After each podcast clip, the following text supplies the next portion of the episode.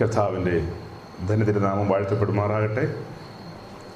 ഈ രാത്രിയിൽ പ്രിയരായ നിങ്ങളോടുകൂടെ ഇങ്ങനെയായിരിക്കാൻ സർവകൃപാലുവായ ദൈവം ഒരു സാവകാശത്തെ ഒരുക്കി. ഇവിടെ ആയിരിക്കുന്ന കർത്താവിന്റെ ശ്രേഷ്ഠദാസൻ കുടുംബം വാത്സല്യ സഹോദരങ്ങൾ സഹോദരിമാർ എല്ലാവരെയും ഓർത്ത് വീണ്ടും ദൈവത്തെ സ്തുതിക്കുകയാണ്. ഞാൻ ഒരു സെക്കൻഡ് അവിടെ ഇരുന്നപ്പോൾ ചിന്തിച്ചു പോയി ആണ്ടിന്റെ അവസാനം ചില നിമിഷങ്ങൾ ദൈവസന്നതയിൽ നിന്ന് അല്പം ചില കാര്യങ്ങൾ പറയുക. കാരണം നമുക്ക് സമയം വളരെ കുറവാണ്. ഒത്തിരി കാര്യങ്ങൾ ചിന്തിക്കേണ്ടതുണ്ട്. എങ്കിലും എന്റെ ഉള്ളിൽ ഒരു ആത്മപ്രേരണ വന്നു. ദൈവത്തിന്റെ ദാസൻ ചില നിമിഷങ്ങൾ എന്നാണ് ഞാൻ പറഞ്ഞത്. സാധാരണ ഞങ്ങൾ പോകുമ്പോൾ ഒക്കെ പരസ്പരം മാറി മാറിയൊക്കെ ഒത്തിരി സമയം ഉപയോഗിക്കുന്നതാണ്. ഇവിടെ അഞ്ചോ ആറോ പത്തോ പത്ത് മിനിറ്റ് താഴെ സംസാരിച്ചുള്ളൂ. ആണ്ടിന്റെ അവസാനത്തേക്ക് നാം വന്നിരിക്കുക.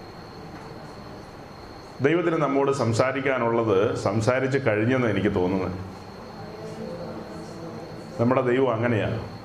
രണ്ട് ദിവസം ദൂത് കേൾക്കാൻ ഇരുന്ന് കഴിഞ്ഞാൽ അഞ്ച് മിനിറ്റ് കൊണ്ട് പറഞ്ഞ് അവസാനിപ്പിക്കും.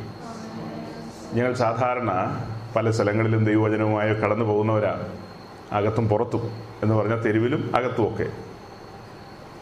ഇങ്ങനെ ദൈവവചനവുമായി നിൽക്കുന്നതിന് മുമ്പ് വിശുദ്ധന്മാർ പ്രാർത്ഥിക്കും കർത്താവേ ഇന്ന് രാത്രി ഞങ്ങളോട് സംസാരിക്കണമേ. മനുഷ്യന്റെ ശബ്ദമല്ല ദൈവത്തിന്റെ ശബ്ദം തന്നെ കേൾക്കണം എന്നുള്ള നിലയിൽ അതൊരു അച്ചടി ഭാഷയായിട്ട് ഇപ്പം നമുക്ക് മാറിക്കഴിഞ്ഞു ദൈവത്തിന്റെ ശബ്ദം ഇന്ന് രാത്രി നീ ഞങ്ങളോട് സംസാരിക്കണം. എന്തിന്? ഇപ്പൊ കഴിഞ്ഞ ആഴ്ചത്തെ മീറ്റിങ്ങിലും അങ്ങനെ തന്നെയല്ലേ പറഞ്ഞത്. അന്ന് അയച്ച ദൈവദാസനിലൂടെ ദൈവം സംസാരിച്ചല്ലോ. അതിന് മുൻപത്തെ ആഴ്ച അങ്ങനെ തന്നെയായിരുന്നല്ലോ. അതിന് മുൻപുള്ള മാസം കഴിഞ്ഞ വർഷം ആ സംസാരിച്ച കാര്യങ്ങളെല്ലാം ജീവിതത്തിൽ ഏതെങ്കിലും നമ്മൾ ജീവിതത്തിൽ കൊണ്ടുവന്നോ? കൊണ്ടുവന്നോ ഇല്ലയോ എന്നുള്ളത് നമ്മളാണ് ബാലൻസ് ഷീറ്റ് എടുക്കേണ്ടത്. എനിക്ക് പൂർണമായിട്ടും അറിയത്തില്ലല്ലോ. നമ്മൾ സാധാരണ പറയും നമ്മൾ ഒത്തിരി പഴയ വിശ്വാസികളാണ് ദൈവമേ നീ ഞങ്ങളോട് സംസാരിക്കണമേ. ദൈവം നമ്മോട് നിരന്തരമായി ഇടപെട്ടുകൊണ്ടിരിപ്പുണ്ട്. ദൈവത്തിന് സംസാരിക്കാൻ അതിന് നേരം വേണോ. ബലയാമിനോട് കഴുതയിലൂടെ സംസാരിച്ച് എത്ര മണിക്കൂറായിരിക്കും?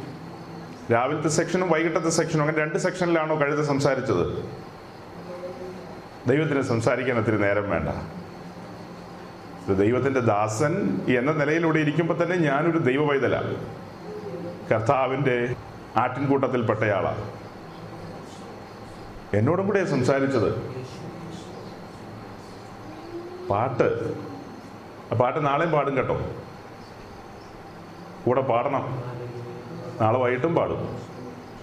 ഇവിടുന്ന് പോകുന്നവരെ പാടി കേൾപ്പിച്ചുകൊണ്ടിരിക്കും എനിക്ക് പാടാൻ വശമില്ല. നിങ്ങൾ തന്നെ പാടണം. എന്നെയും കേൾപ്പിക്കണം. നമുക്ക് ഒരുമിച്ച് കേൾക്കാം. തന്നെയും പിന്നെയും പാടും. ഇനി ലോകത്തെ ലോകം അതിന്റെ അന്ത്യത്തിലേക്ക് വന്നെന്ന് നാം ദൈവദാസനിലൂടെ കേട്ടുകൊണ്ടിരുന്നത്. കർത്താവിന്റെ ദാസൻ ഇൻട്രഡക്ഷൻ ഒക്കെ പറഞ്ഞ സമയത്ത് പറഞ്ഞ കാര്യം നിങ്ങൾ ശ്രദ്ധിച്ചല്ലോ. കാലം അതിന്റെ അന്ത്യത്തിലേക്ക് വന്നിരിക്കുന്നു. നാം ആണ്ടിന്റെ അന്ത്യത്തിലേക്ക് വന്നിരിക്കുന്നു ലോകം അതിന്റെ അന്ത്യത്തിലേക്ക് വന്നിരിക്കുന്നു. അങ്ങനെ അന്ത്യത്തിലേക്ക് വന്ന ഈ സമയത്ത് നാം എത്ര ജാഗ്രതയോടെ മുന്നോട്ട് പോകണം. അതുകൊണ്ട് നമ്മുടെ പരമ്പരാഗതമായ സംവിധാനങ്ങളൊക്കെ ഉപവാസ പ്രാർത്ഥനയും ഉണർവ് യോഗങ്ങളും ഒക്കെയാണ്. അത് സത്യമാ എല്ലാ സ്ഥലങ്ങളിലും ഇന്ന് നാളെയും മീറ്റിങ്ങുകളാണ് നമുക്ക് വളരെ സ്നേഹമുള്ള പലരും അവിടെ ഇവിടങ്ങളിലുണ്ട് ഈ പരിസരങ്ങളിലൊക്കെ.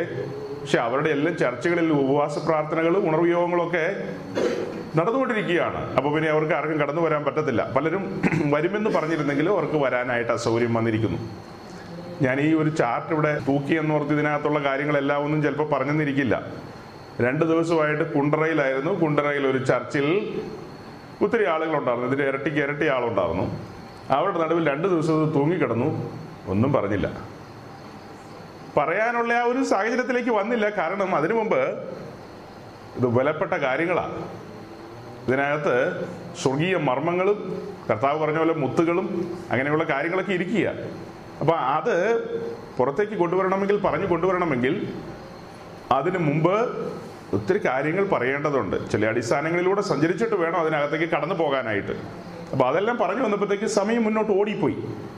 എല്ലാവർക്കും സമയം കുറവാണ് എനിക്ക് ഒത്തിരി സമയം ഉണ്ടായിരുന്നു ഏ? രണ്ടോ മൂന്നോ ദിവസം നിന്ന് വേണേൽ പറയാമായിരുന്നു. പക്ഷെ അവർക്കെല്ലാം പല വഴിക്കും പല ദിക്കിലും പോകേണ്ടവരായതുകൊണ്ട് അവർ രണ്ട് ദിവസം ഇരുന്ന് കേട്ടു. അത് കഴിഞ്ഞ് അവർ അവരുടെ വഴിക്ക് പോയി. എനിവേ ഇന്ന് രാത്രി നമുക്ക് ഒരു വചനത്തിലൂടെ മുൻപോട്ട് പോകാം. അപ്പോൾ അഡ്വാൻസ് ചെയ്ത് ഞാനൊരു കാര്യം പറയാം. നമ്മൾ ഈ കാര്യങ്ങളൊക്കെ ധ്യാനിച്ച് മുൻപോട്ട് പോകുമ്പോൾ ദൈവത്തിന്റെ ശബ്ദം ദൈവത്തിന്റെ സാന്നിധ്യം നാം അനുഭവിക്കണം. വർഷത്തിന്റെ ഒടുവിലേക്ക് വന്നിരിക്കുകയാണ്. കൃത്യമായും നാം കാര്യങ്ങൾ ഗ്രഹിച്ചിരിക്കണം മനസ്സിലാക്കിയിരിക്കണം. ഞാൻ എന്റെ സഞ്ചാരങ്ങളിൽ ഈ കാര്യങ്ങളൊക്കെ ഇട്ടിട്ട് അറുപത് വർഷം പഴക്കമുള്ള കൊല്ലം ജില്ലയിലെ ഒരു സഭയിൽ ഏതാണ്ട് ഇരുന്നൂറിൽ താഴെ ഇരുന്നൂറോ മറ്റോ വരുന്ന ആ സംഘത്തിന്റെ നടുവിൽ നിന്നുകൊണ്ട് ഈ കാര്യം തൂക്കിയിട്ടിട്ട് ഞാൻ ഈ സമാഗമന കൂടാരത്തിന്റെ എ ടു ഇസഡ് അങ്ങനെ പഠിപ്പിക്കുകയല്ല. എനിക്ക് ഈ പുതിയ നിയമസഭ എന്നുള്ള വിഷയം യേശു ക്രിസ്തു എന്നുള്ള വിഷയം അത് സ്ഥാപിക്കാനും ഉറപ്പിക്കാനും തെളിയിക്കാനും വേണ്ടി ഞാനിത് തൂക്കുന്നതാണ്. അല്ലാതെ സമാഗമന കൂടാരത്തിന്റെ ക്ലാസ്സുകൾ എടുക്കുന്നവരുണ്ട്. അങ്ങനെ പഠിപ്പിക്കുന്ന രീതിയുണ്ട്. അതിനുവേണ്ടിയല്ല ഞാനിത് ഉപയോഗിക്കുന്നത്. എനിക്ക് ലേഖനങ്ങൾ തെളിയിക്കണം. സുവിശേഷം. പഴയ നിയമം ഈ കാര്യങ്ങളെല്ലാം തമ്മിൽ കൂട്ടി മുട്ടിക്കണം. മുട്ടിക്കാനുള്ള സൗകര്യത്തിനാണ് ഇത് ചെയ്യുന്നത്. അപ്പോൾ ഞാൻ അറുപത് എഴുപതിനടുത്ത് വർഷം പഴക്കമുള്ള ആ ചർച്ചിൽ എനിക്ക് അത്രയും വയസ്സില്ല കേട്ടോ. ഞാൻ ചോദിച്ചു ഇത് ആരാ ഇതുണ്ടാക്കിയെന്ന് ചോദിച്ചു. അപ്പോൾ സൗരന്മാർ പറഞ്ഞു ഇത് അബ്രഹാം ആണെന്ന് തോന്നുന്നതെന്ന് പറഞ്ഞു. സൗരന്മാരെ നിങ്ങൾക്ക് വല്ല അഭിപ്രായം ഉണ്ടോ എന്ന് ചോദിച്ചപ്പോൾ ഇങ്ങനെ കാണിച്ചു. ഒന്നുമില്ല. അപ്പോൾ എനിക്ക് സങ്കടം ഉണ്ടായി എനിക്ക് സങ്കടം ഉണ്ടാവുമോ ഇല്ലയോ? ഒരു ഉപദേശി എന്നുള്ള നിലയിൽ എനിക്ക് സങ്കടം ഉണ്ടാകില്ലേ അവരെ ആരെ ഞാനല്ല വിശ്വാസത്തിൽ കൊണ്ടുവന്ന് അവരെ ആരെ ഞാനല്ല സ്നാനപ്പെടുത്തിയത് അവരുടെ സ്വതന്ത്ര കാഴ്ച ദശാംശം ഒന്നും ഞാൻ വാങ്ങുന്നില്ല. പിന്നെ എനിക്ക് സങ്കടപ്പെടേണ്ട ആവശ്യമുണ്ടോ? ഉണ്ടോ ഇല്ലയോ? എന്തായിരിക്കും സങ്കടത്തിന്റെ കാരണം? ആ പ്രിയപ്പെട്ടവരെല്ലാം സഭയാം ശരീരത്തിന്റെ ഭാഗമാ. എന്റെ സഹോദരങ്ങളാ. ഇതിനു മുമ്പ് കണ്ടിട്ടില്ലെന്നല്ലേ ഉള്ളൂ. അവരെ കഴുകിയത് എന്നെ കഴുകിയ രക്തം കൊണ്ടാ. അവർ ആത്മീയത്തിൽ നിൽക്കുന്ന നിൽപ്പ് രണ്ട് മൂന്ന് ദിവസങ്ങൾ. രാവിലെയും വൈകിട്ടും രാവിലെയും വൈകിട്ടും മുന്നോട്ട് പോയപ്പോൾ കാര്യം മനസ്സിലായി. അതുപോലെ നാം ഈ വർഷത്തിന്റെ ഒടുവിലേക്ക് വന്നപ്പോൾ നമ്മുടെ ആത്മീക നില ഒന്ന് തൂക്കി നോക്കേണ്ടതുണ്ട്. നാം എവിടെ നിൽക്കുന്നു? ഞങ്ങൾ ഇന്ന് പകൽ പത്തനാപുരത്തൊരു സഹോദരനോട് അദ്ദേഹം ദ പെന്തക്കോസ് മിഷന്റെ ആ ഫെലോഷിപ്പുമായി ബന്ധപ്പെട്ട് മുന്നോട്ട് പോകുന്ന ഒരു സഹോദരനാണ് അദ്ദേഹവുമായിട്ട് കുറച്ച് സമയം സംസാരിക്കാനിടയായി. സംസാരിച്ചപ്പോൾ അദ്ദേഹം പറയാം കഴിഞ്ഞ രണ്ട് വർഷമായുള്ളൂ ഞാൻ വളരെ വർഷങ്ങളായിട്ട് പത്തോ മുപ്പതോ വർഷങ്ങളായിട്ട് ഈ മാർഗത്തിലുള്ള ആളാ അദ്ദേഹം പറയാം രണ്ട് വർഷമായുള്ളൂ ഞാൻ ഇതിനെ സീരിയസ് ആയിട്ട് അപ്രോച്ച് ചെയ്തിട്ടുണ്ട് രണ്ടേ രണ്ട് വർഷം. പക്ഷെ ആ രണ്ട് വർഷം എന്ന് പറയുന്നത് അതുപോലെയുള്ള കാര്യങ്ങൾ സ്വർഗം എന്നെ ഇതിൽ നിന്ന് പഠിപ്പിച്ചു എന്നെ ധരിപ്പിച്ചു. ഞങ്ങൾ ഡി പി എമ്മുകാരല്ല. കുപ്പായത്തിന് ഒത്തിരി നീളമൊന്നുമില്ല. പാന്റ് ഇട്ടിരിക്കുന്ന മുണ്ടല്ല കൊടുത്തിരിക്കുന്നത്. എന്നിട്ടും അദ്ദേഹം ഞങ്ങൾക്ക് കൈ തന്നു. ഞങ്ങളോട് കൂടെ ഇരുന്ന് സംസാരിച്ചു. ഒരു ഗ്ലാസ് വെള്ളം കുടിക്കാതെ പോകാൻ പറ്റത്തില്ലെന്ന് പറഞ്ഞു. അതിന്റെ കാരണം എന്താണെന്ന് മനസ്സിലായോ? ഈ രണ്ടു വർഷത്തെ വചനധ്യാനം. ഈ രണ്ടു വർഷത്തെ വചനധ്യാനത്തിൽ അദ്ദേഹത്തിന് മനസ്സിലായി സഭയാം ശരീരത്തിന്റെ ഭാഗമാണ്. ഇവൻ എന്റെ സഹോദരനാണ്. ആ സാഹോദര്യം സ്നേഹബന്ധം ദൈവ സ്നേഹം അകത്ത് വന്നതുകൊണ്ടാണ് കൈ തന്നത്. അല്ലെങ്കിൽ അവരവരുടെ തടവറയിലാണ് ഒരുപക്ഷെ നമ്മളും ഓരോരുത്തരും അവരവരുടെ തടവറകളിലായിരിക്കുകയാണ്. ആ തടവറകളിൽ നിന്നെല്ലാം സ്വാതന്ത്ര്യം പ്രാപിച്ച് സഭയെന്ന വെളിപ്പാടിലേക്ക് സഭയെന്ന മർമ്മത്തിലേക്ക് കടന്നു വരണം. ഈ ദിവസങ്ങൾ സഭ എന്നുള്ള വിഷയത്തിന്റെ ആഴം വിശുദ്ധന്മാർ എല്ലായിടത്തും മനസ്സിലാക്കണം. വിശേഷിച്ച് നമ്മുടെ നടുവിൽ യൗനക്കാരൊക്കെയുണ്ട് ഞാൻ ബാംഗ്ലൂർ പട്ടണത്തിൽ താമസിക്കുന്നു. ധാരാളം യൗവനക്കാർ അവിടെ പഠിക്കാനും മറ്റുമൊക്കെ ആയിട്ട് കടന്നു വരുന്ന സ്ഥലമാണ്. പലരെയും പരിചയപ്പെട്ടിട്ടുണ്ട്. നാട്ടിൽ നിന്നൊക്കെ വരുന്ന പലരെയും. നമ്മുടെ യൗവനക്കാർ പാരമ്പര്യമായി പെന്തിക്കോസിൽ ജനിച്ചു വളർന്നവരാ. പല കുഞ്ഞുങ്ങൾക്കും ഉപദേശം അറിയത്തില്ല. അവർക്ക് ഏത് കൂട്ടായ്മയിലാണ് പോകേണ്ടതെന്നും അങ്ങനെയൊന്നും തിരിച്ചറിവ് ഒരു വകതിരിവെന്നൊക്കെ പറയില്ലേ? അവർക്ക് പലർക്കും ഇതൊന്നും മനസ്സിലാകുന്നില്ല. പെന്തിക്കോസ് എന്നുള്ള ബോർഡ് കണ്ട ഉടനെ ഓടിക്കേറും അതിനകത്ത്. അവിടെയെല്ലാം എന്താ പഠിപ്പിക്കുന്നത്? അവിടെയെല്ലാം അവരുടെ ലക്ഷ്യം എന്താണ്? അവിടെ വ്യാപരിക്കുന്നത് ഏത് സ്പിരിറ്റാണ്? ഇതൊന്നും വിവേചിക്കാൻ കഴിയുന്നില്ല. അതിന്റെ കാരണം നല്ല നിലയിൽ വചനമകത്തില്ല. സഭ എന്നുള്ള ശരിയായ ബോധ്യം ദൈവരാജ്യത്തെക്കുറിച്ചുള്ള ശരിയായ കാഴ്ചപ്പാട് വരാത്തത് കൊണ്ടാണ് എല്ലാം ശരിയാണെന്ന് തോന്നിപ്പോകുന്നത്. എല്ലാം ശരിയല്ല. ഒന്ന് മാത്രമേ ഉള്ളൂ ശരി ദൈവത്തിന്റെ സത്യവചനം. അത് നമുക്ക് വെളിപ്പെട്ട് കിട്ടിയെങ്കിലേ ഒക്കത്തുള്ളൂ. ഇത് വെളിപ്പെട്ട് കിട്ടണം. ഇത് പുസ്തകത്തിലുണ്ട്. അത് നമുക്ക് തുറന്ന് കിട്ടണം. അതുകൊണ്ട് ഈ ആണ്ടിന്റെ ഒടുവിലേക്ക് വരുമ്പോൾ ദൈവം വ്യത്യസ്തമായ നിലയിൽ ഞങ്ങളെ പോലെയുള്ള സാധുക്കളെയാണ് നിങ്ങളുടെ നടുവിൽ അയച്ചിരിക്കുന്നത്. ഏ? ഞങ്ങൾക്ക് ദൈവം തന്നിരിക്കുന്ന വെളിപ്പാടിനനുസരിച്ചും വചനത്തിന്റെ ബോധ്യത്തിനനുസരിച്ചും നമുക്ക് ഒരുമിച്ച് ഇന്ന് നാളെയൊക്കെ ആയിട്ട് ദൈവവചനത്തിൽ നിന്ന് ചിന്തിച്ച് മുന്നോട്ട് പോകാം. പ്രാർത്ഥനയോടെ ആയിരിക്കുക. ദൈവമേ എനിക്ക് ആഴങ്ങൾ ദൈവവചനത്തിന്റെ ആഴങ്ങൾ ഗ്രഹിക്കണം മനസ്സിലാക്കണം എന്നുള്ള ആ ഒരു ഉത്സാഹത്തോടെ ആയിരിക്കുമെങ്കിൽ ദൈവം നിശ്ചയമായി ഇങ്ങനെ പറഞ്ഞു പറഞ്ഞു പോകുമ്പോൾ പലപ്പോഴും പല സ്ഥലത്തും ലളിതമായി അല്പമായി ചില കാര്യങ്ങൾ പറഞ്ഞ് അവസാനിപ്പിക്കാമെന്ന് ചിന്തിച്ചു നിൽക്കുമ്പോൾ അവിടെ ആരെങ്കിലും തേങ്ങുന്ന കേഴുന്ന സത്യത്തിന് വേണ്ടി കൊതിക്കുന്ന കൂടുതൽ അറിയാൻ ആഗ്രഹിക്കുന്ന ആരെങ്കിലുമൊക്കെ കാണും. അപ്പോൾ നമ്മൾ പ്രതീക്ഷിക്കാത്ത നിലയിൽ നമ്മൾ അന്നത്തെ ദിവസം പ്രിപ്പയർ പോലും ചെയ്യാത്ത കാര്യങ്ങൾ പോലും പരിശുദ്ധാത്മാവ് പുറത്തേക്ക് കൊണ്ടുവരും. ഞാൻ സാധാരണ ഒരു കുറിപ്പ് എഴുതി വെച്ച് കുറിപ്പടിയിൽ അങ്ങനെയാ പ്രസംഗിക്കേണ്ടത്. പക്ഷേ ആ ഒരു ശൈലി എനിക്ക് അങ്ങനെ അത്ര വശമില്ലാത്തത് കൊണ്ട് ഒരു ഒരു ഒരു ഫ്രെയിം കിട്ടിയിട്ടുണ്ട്. ആ ഫ്രെയിമുമായിട്ടാണ് നിൽക്കുന്നത്. എന്നാൽ അങ്ങനെ മുന്നോട്ട് പോകുമ്പോൾ പരിശുദ്ധാത്മാവ് വചനത്തിലൂടെ ആ വിഷയങ്ങളൊക്കെ ആയിട്ട് കണക്ട് ചെയ്ത് പലതും തരും. അങ്ങനെയാണ് സാധാരണ മുൻപോട്ട് പോകുന്നത്. നമുക്ക് സങ്കീർത്തനം എൺപത്തിയാറാം സങ്കീർത്തനത്തിന്റെ പതിമൂന്നാമത്തെ വാക്യം വായിച്ചുകൊണ്ട് മുൻപോട്ട് വരാം.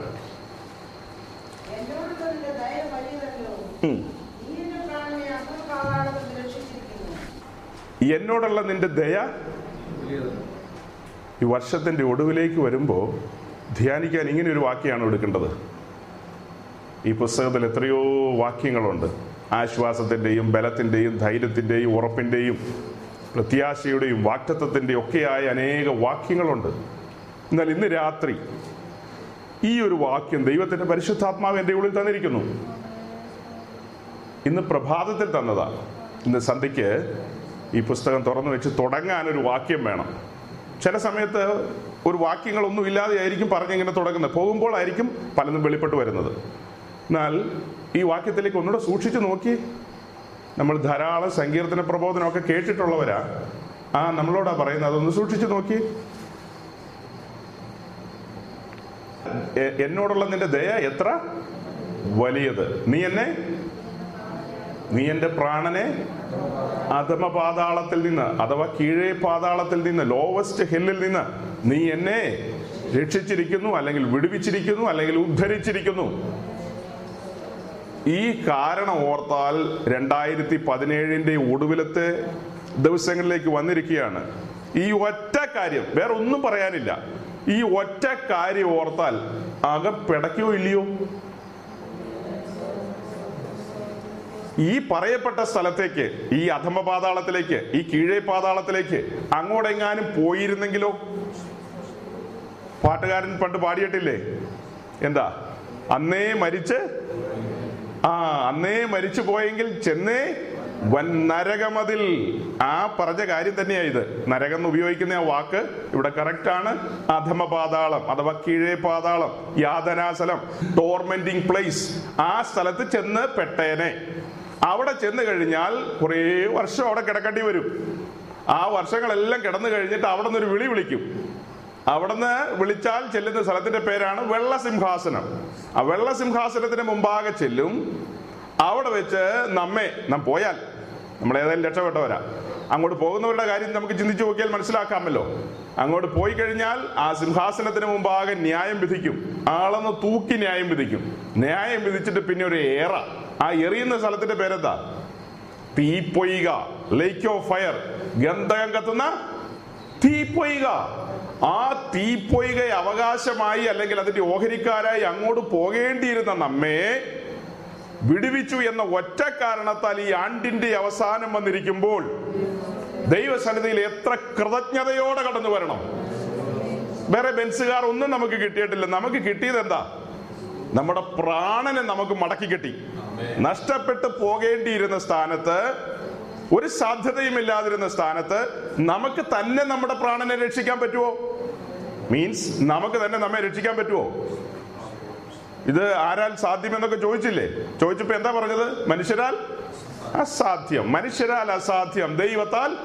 അപ്പൊ ദൈവമായിട്ട് മുൻകൈ എടുത്താണ് നമ്മെ ഈ പറഞ്ഞ സ്ഥലത്ത് നിന്ന് വിടിവിച്ചുകൊണ്ട് വന്നത്. ചില നിമിഷങ്ങൾ അതൊന്ന് ഓർക്കണം. നമുക്കെല്ലാം ഒരു ഇന്നലകളുണ്ട്. ഒരു പക്ഷെ പെന്തിക്കോസ് വീട്ടിലായിരിക്കും ജനിച്ചത്. പെന്തിക്കോസ് കുടുംബത്തിലായിരുന്നു ജനിച്ചതെങ്കിലും അത് മുന്നോട്ട് പോയ സമയത്ത് ഏതോ ഒരു സമയത്ത് പത്തോ പതിനഞ്ചോ ഇരുപതോ ഇരുപത്തഞ്ചോ അതിന്റെ ഏതെങ്കിലും ഒരു പ്രായ സമയം പ്രായത്തിൽ ആ ഒരു സമയത്ത് നാം യേശുക്രിസ്തുവിനെ കണ്ടുമുട്ടിയില്ലായിരുന്നെങ്കിൽ രക്ഷകനെ കണ്ടുമുട്ടിയില്ലായിരുന്നെങ്കിൽ പെന്തിക്കോസുകാരൻ പാസ്റ്റയുടെ മോനായിക്കൊള്ളട്ടെ ആരുടെ മോനും ആയിക്കൊള്ളട്ടെ മോളും ആയിക്കൊള്ളട്ടെ. ചെന്നെത്തുന്ന സ്ഥലം എവിടെയായിരുന്നു? ഈ പറഞ്ഞ സ്ഥലത്ത് ചെല്ലില്ലേ പെന്തിക്കോസുകാരുടെ മക്കൾക്ക് സ്പെഷ്യൽ ഇളവല്ലോ ഉണ്ടോ? ഏ? ഇപ്പൊ ഞാനൊരു ഉപദേശിയ എനിക്കൊരു മോനുണ്ട്.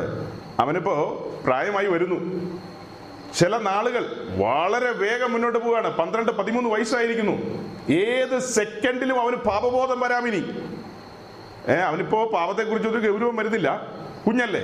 ഇനിയുള്ള ഏത് ദിവസങ്ങൾ ഏതെങ്കിലും ആഴ്ചകളിൽ മാസങ്ങളിൽ മുൻപോട്ടുള്ള സമയത്ത് അവന് പാപബോധം വരാം. പാപബോധം വരണമെങ്കിൽ അത് ഉളവാകുന്ന രീതിയിലുള്ള വചനം ഞാൻ പറഞ്ഞു കൊടുക്കണം. സുവിശേഷത്തിന്റെ സൂചന അവന്റെ മുമ്പാകെ വെക്കണം. ദൈവം ആരെന്ന് അവന്റെ മുമ്പാകെ വെക്കണം. നീ ആരെന്ന് അവനെയും പറഞ്ഞ് ബോധ്യപ്പെടുത്തണം. അങ്ങനെ ബോധ്യപ്പെടുത്തുമ്പോൾ ദൈവത്തിന്റെ പരിശുദ്ധാത്മാവ് അവനോട് ഇടപെടും.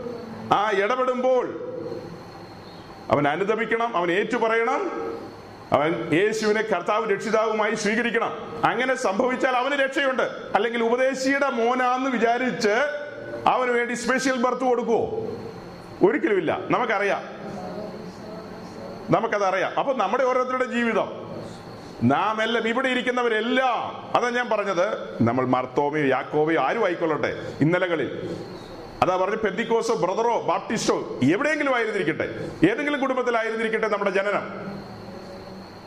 എന്നാൽ കർത്താവ് നമ്മെ തേടി വന്നു തന്റെ സ്നേഹം നമ്മുടെ മേൽ ഉദിപ്പിച്ചു രക്ഷാകരമായ ദൈവകൃപ നമ്മുടെ മേൽ ഉദിപ്പിച്ചു നമ്മെ വീണ്ടെടുത്തു. ആ വീണ്ടെടുപ്പ് ഓർക്കുമ്പോൾ വർഷത്തിന്റെ അവസാനം വരുമ്പോൾ ആ വീണ്ടെടുപ്പ് നമ്മൾ എപ്പോഴും ഓർക്കണം. നമ്മുടെ കൺമുൻപിൽ ഉണ്ടായിരിക്കണം അത്. ഇസ്രായേലിനോടുള്ള ബന്ധത്തിൽ അനേക കാര്യങ്ങളുണ്ട് ഈ പുസ്തകത്തിൽ. അവർ മിസ്രൈമിന്റെ ഇരുമ്പുലയിൽ കിടന്നവരാ. അവിടെ നിന്ന് വിടുവിച്ച വിധം അവനും ഓർക്കണം അവന്റെ തലമുറകളും ഓർക്കണം. ഓർക്കണ്ടേ? എക്കാലവും ഓർക്കണം എക്കാലവും ഓർക്കണം. അതുകൊണ്ടാണ് നമ്മുടെ നടുവിൽ ഒരു കാര്യം കർത്താവ് വെച്ചിരിക്കുന്നത്. അതെന്താ? കർത്തൃമേശ. ഈ കർത്തൃമേശ നമ്മുടെ നടുവിൽ വെച്ചിരിക്കുന്ന എന്തിനാ? കർത്തൃമേശ വെച്ചിരിക്കുന്ന ഈ കാര്യങ്ങളൊക്കെ എപ്പോഴും ഓർക്കേണ്ടതാ. കർത്തൃമേശയൊന്നും അതിന് ഇല്ലേലും ഓർക്കാം. എന്നാൽ ഈ കർത്തൃമേശ മുൻപിലിരിക്കുമ്പോൾ കൂടുതൽ നമ്മുടെ മുമ്പാകെ ആ കാര്യം സ്പഷ്ടമായിട്ട് തെളിഞ്ഞു വരികയാണ്. ഞാൻ തീക്കകത്തേക്ക് പോകേണ്ടവനാ. എനിക്ക് പകരമായി മറ്റൊരുവൻ തകർക്കപ്പെട്ടു. എനിക്ക് പകരമായി മറ്റൊരുവൻ നുറുക്കപ്പെട്ടു. അങ്ങനെയാണ് എനിക്കൊരു രക്ഷ ലഭിച്ചത്. ആ രക്ഷ അങ്ങനെ രക്ഷ ലഭിച്ചവർ ഇന്ന് സന്ധ്യയ്ക്ക് ഇവിടെ ഒരുമിച്ച് കൂടിയിരിക്കുന്നു. നമ്മെ വിടുവിച്ച വിധം ഓർക്കുമ്പോൾ ഇനി വേറൊരു ഭാഗത്ത് സങ്കീർത്തനത്തിലുണ്ട്. നീ എന്റെ ബന്ധനങ്ങളെ അഴിച്ചിരിക്കുന്നു. അതുകൊണ്ട് ഞാൻ നിനക്ക് സ്തോത്രയാഗം. ഇപ്പൊ ഈ എൺപത്തിയാറിന്റെ പതിമൂന്ന് വായിച്ച വാക്യം നമ്മുടെ മുമ്പിൽ വന്നു കഴിഞ്ഞു. നിന്റെ ദയ എന്നോട് വലുതാണ്. നീ എന്നെ അഥമ പാതാളത്തിൽ നിന്ന് രക്ഷിച്ചിരിക്കുന്നു അല്ലെങ്കിൽ വിടുവിച്ചിരിക്കുന്നു. എന്നിട്ട് ആ സങ്കീർത്തനം കൂടെ ഒന്ന് കൂട്ടിമുട്ടിച്ചു കഴിഞ്ഞാൽ അതുകൊണ്ട് ഞാൻ നിനക്ക് എന്ത് ചെയ്യും? സ്തോത്രയാഗം. അതുകൊണ്ട് ഞാൻ നിന്നെ സ്തുതിക്കും. നീ എന്റെ ബന്ധനങ്ങളെ അഴിച്ചിരിക്കുന്നു. അതുകൊണ്ട് ഞാൻ നിന്നെ സ്തുതിക്കും. ഇന്ന് പൊതുവെ സഭകളിലെല്ലാം കടന്നു ചെല്ലുമ്പോൾ ശുശ്രൂഷകനോ പിന്നെ വേറൊരു കൂട്ടരുണ്ട്. വർഷിപ്പ് ലീഡേഴ്സ് എന്ന് പറയുന്നത് ആ കൂട്ടര് ഇവരാരെങ്കിലുമൊക്കെ എന്തെങ്കിലുമൊക്കെ പറഞ്ഞ് പറഞ്ഞ് പറഞ്ഞ് പറഞ്ഞ് വന്നെങ്കിൽ മാത്രമേ ഹൃദയം തുറന്ന് ആരാധനയുടെ സമയത്ത് ജനം ആരാധിക്കത്തുള്ളൂ. ഹൃദയം തുറന്ന് രണ്ട് വാക്ക് പറയാൻ ദൈവമേ നീ പരിശുദ്ധനാണ്. നീ വിശുദ്ധിയിൽ ഭയങ്കരനാണ്. ഞാനോ പാപിയും ദോഷിയുമായിരുന്നു. നിന്റെ സന്നദ്ധിയിൽ അടുക്കാൻ എനിക്ക് സാധ്യതയില്ലായിരുന്നു. ഞാൻ പുറജാതിയായിരുന്നു. ഇസ്രായേൽ പൗരതയോട് എനിക്ക് ഒരു ബന്ധവുമില്ല അവരെല്ലാം പ്രാകാര വാതിലിന് വെളിയിൽ നിൽക്കുമ്പോൾ നീ എന്നെ അവരുടെ തലയ്ക്ക് മീതെ അകത്തേക്ക് കൊണ്ടുപോയ ആ വിധം ഓർക്കുമ്പോൾ നിന്റെ സന്നിധിയിൽ ഞാൻ അങ്ങനെ അടങ്ങിയിരിക്കും.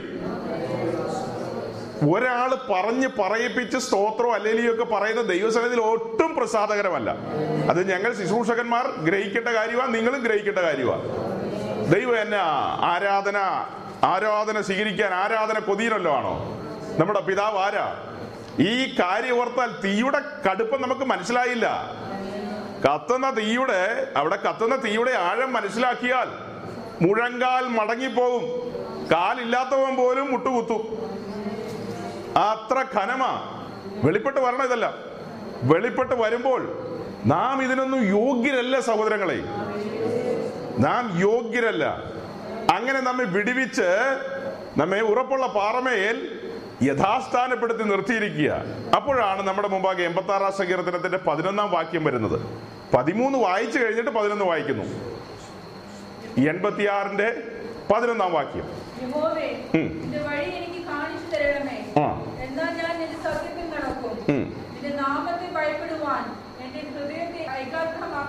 അതെ. യഹോവേ നിന്റെ വഴി എനിക്ക് അധമ പാതാളത്തിൽ നിന്ന് വിടുവിക്കപ്പെട്ടവർ. അവൻ നമ്മെ രക്ഷിച്ചിരിക്കുന്നു. ഇനി മുൻപോട്ടൊരു യാത്രയുണ്ട്. ആ യാത്രയ്ക്ക് നമുക്ക് മുൻപിൽ എന്ത് തുറന്നു കിട്ടണം? വഴി തുറന്നു കിട്ടണം. ആ വഴി തുറന്നു കിട്ടിയാൽ ഈ സങ്കീർത്തനം ദാവീദ് എഴുതിയെന്നാണ് നമുക്ക് മനസ്സിലാക്കാൻ കഴിയുന്നത്. ദാവീദ് എന്ന് പറഞ്ഞ ആരാ? ഇസ്രായേലിന്റെ നടുവിലുള്ള മഹാരാജാവ്. ഇസ്രായേലിന്റെ മഹാരാജാവ്. ദാവീദിന് മുമ്പ് ഒരു രാജാവ് ഉണ്ടായിരുന്നല്ലോ. പേര്? ഷൗൽ. ഷൗലിനെ വിളിക്കുമ്പോൾ ഷൗൽ രാജാവ് എന്ന് പറയും സാധാരണ. ദാവീദിനെ വിളിക്കുമ്പോൾ ദാവീദ് രാജാവ് എന്നല്ല പറയാറ്. അങ്ങനെയുണ്ട്. എന്നാൽ പോലും എങ്ങനെ പറയും. ദാവീദ് മഹാരാജാവ്. അത്ര വലിയവനും ഭയങ്കരനുമാണ് ദാവീദ് മഹാരാജാവ്. ആ ദാവീദ് പറയാണ് സിംഹാസനത്തിൽ ഇരിക്കുക. സിംഹാസനമുണ്ട്. തലയിൽ കിരീടമുണ്ട്. കയ്യിൽ ചെങ്കോലുണ്ട്. ധരിച്ചിരിക്കുന്ന രാജവസ്ത്രമാണ്. ആരെവിടെ എന്ന് ചോദിച്ചാൽ ആജ്ഞാനുവർത്തികളായ ആളുകൾ ചുറ്റും നിൽപ്പുണ്ട്. ഇതിന്റെ എല്ലാ നടുവിൽ ഇതിന്റെ എല്ലാ നടുവിൽ തനിക്ക് പറയാവുന്ന പ്രാർത്ഥിക്കാവുന്ന ചോദിക്കാവുന്ന കാര്യം ഇത്രയേ ഉള്ളൂ. കർത്താവ് ഇത് പോരെ എനിക്ക് അതിരൊക്കെ വിസ്താരമാക്കണം. എന്റെ പ്രാർത്ഥന കേട്ട് എന്റെ അതിരുകളെയൊക്കെ എന്ത് ചെയ്യണം? ആ അങ്ങനെയൊക്കെ വേണമെങ്കിൽ പ്രാർത്ഥിക്കാം. ഒരു പെത്തിക്കോസ് പ്രാർത്ഥന വേണേ പ്രാർത്ഥിക്കാമായിരുന്നു. എന്നിട്ട് പോലും ദാവീദ് പ്രാർത്ഥിച്ചെന്താ എനിക്കെല്ലാം വെട്ടിപ്പിടിക്കണം. എല്ലാം വെട്ടിപ്പിടിക്കണം എന്നുള്ള പ്രാർത്ഥനയാണോ ഇത്? ഈ പ്രാർത്ഥനയുടെ സ്വഭാവം എന്താ? ഈ സംവിധാനമൊക്കെ എനിക്ക് ഉണ്ടെങ്കിൽ ഞാൻ സിംഹാസനത്തിലാണ് ഇരിക്കുന്നതെങ്കിലും മുൻപോട്ട് പോകണമെങ്കിൽ എനിക്ക് എന്ത് തുറന്നു കിട്ടണം? വഴി തുറന്നു കിട്ടണം പാത തുറന്നു കിട്ടണം. അങ്ങനെ വഴി തുറന്നു കിട്ടിയാൽ പാത തുറന്നു കിട്ടിയാൽ ഞാൻ നിന്റെ സത്യത്തിൽ നടക്കും. ഇങ്ങനെ കുഴിയിൽ നിന്ന് രക്ഷപ്പെടുത്തിയ ഈ പറയപ്പെട്ട നിലയിലുള്ള ആ തീപ്പൊയ്കയിലേക്ക് പോകേണ്ട ഒരുവനെ രക്ഷിച്ച് ദൈവരാജ്യത്തിലേക്ക് കൊണ്ടുവന്നു കഴിഞ്ഞാൽ അവന്റെ ഉള്ളിലെ പ്രാർത്ഥന അവന്റെ ഉള്ളിലെ ആഗ്രഹം ആ ആഗ്രഹം തുടങ്ങി വെക്കുക. ഇന്ന് നാളെ ഇതൊക്കെയാ പറയാൻ പോകുന്നത്. അവന്റെ ആഗ്രഹം എന്താ? ആദ്യപടിയാ വന്നത്. നിന്റെ വഴി എനിക്ക് എന്ത് ചെയ്യണം? തുറന്നു കിട്ടണം. അങ്ങനെ തുറന്നു കിട്ടിയാൽ ഞാൻ നിന്റെ സത്യത്തിൽ നടക്കും. ആ സത്യം വിട്ട് ഇടത്തോട്ടോ വലത്തോട്ടോ മാറിപ്പോയാൽ പോയില്ലേ? വഴി കൃത്യം സ്പഷ്ടമായിട്ട് മനസ്സിലാക്കണം.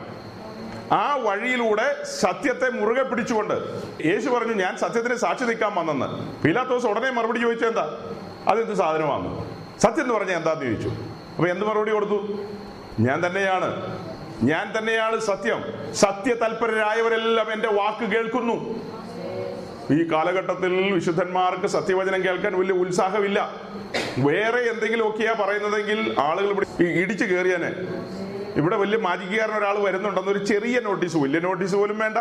ഒരു കൊച്ചു നോട്ടീസ് അച്ചടിച്ച് പത്തനംതിട്ട റിംഗ് റോഡിൽ ചുമ്മാ വെതറിയിട്ടിട്ട് നമ്മൾ പോന്നാൽ മതി. ഇന്ന് രാത്രി ഇവിടെ ട്രാഫിക് പോലീസ് നിൽക്കേണ്ടി വരുന്നേ വന്നേനെ.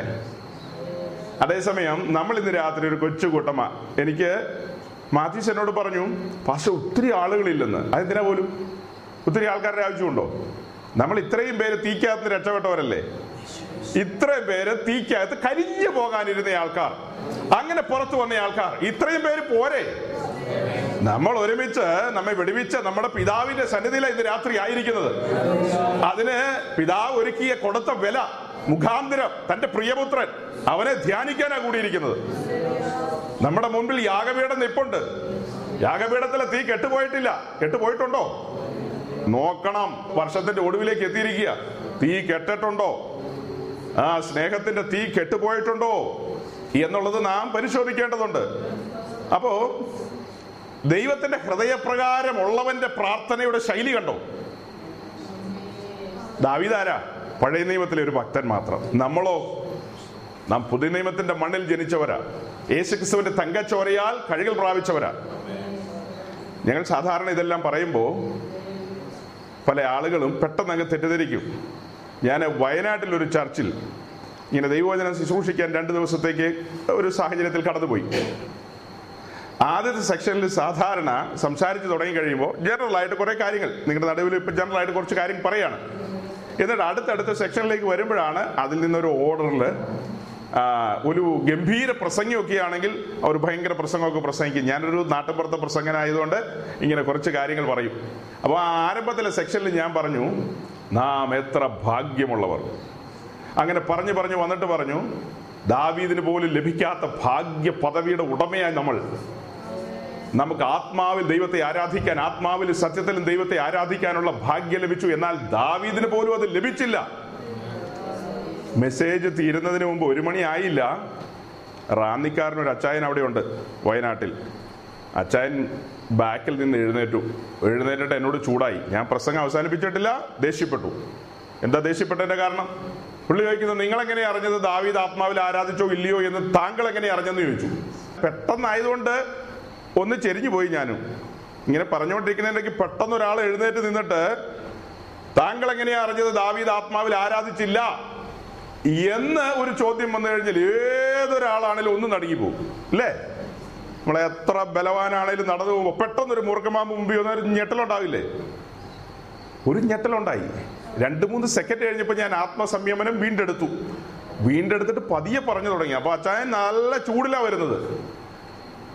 പിന്നെ അതെല്ലാം പറഞ്ഞു തീർന്നപ്പോൾ മൂന്നേകാലായി.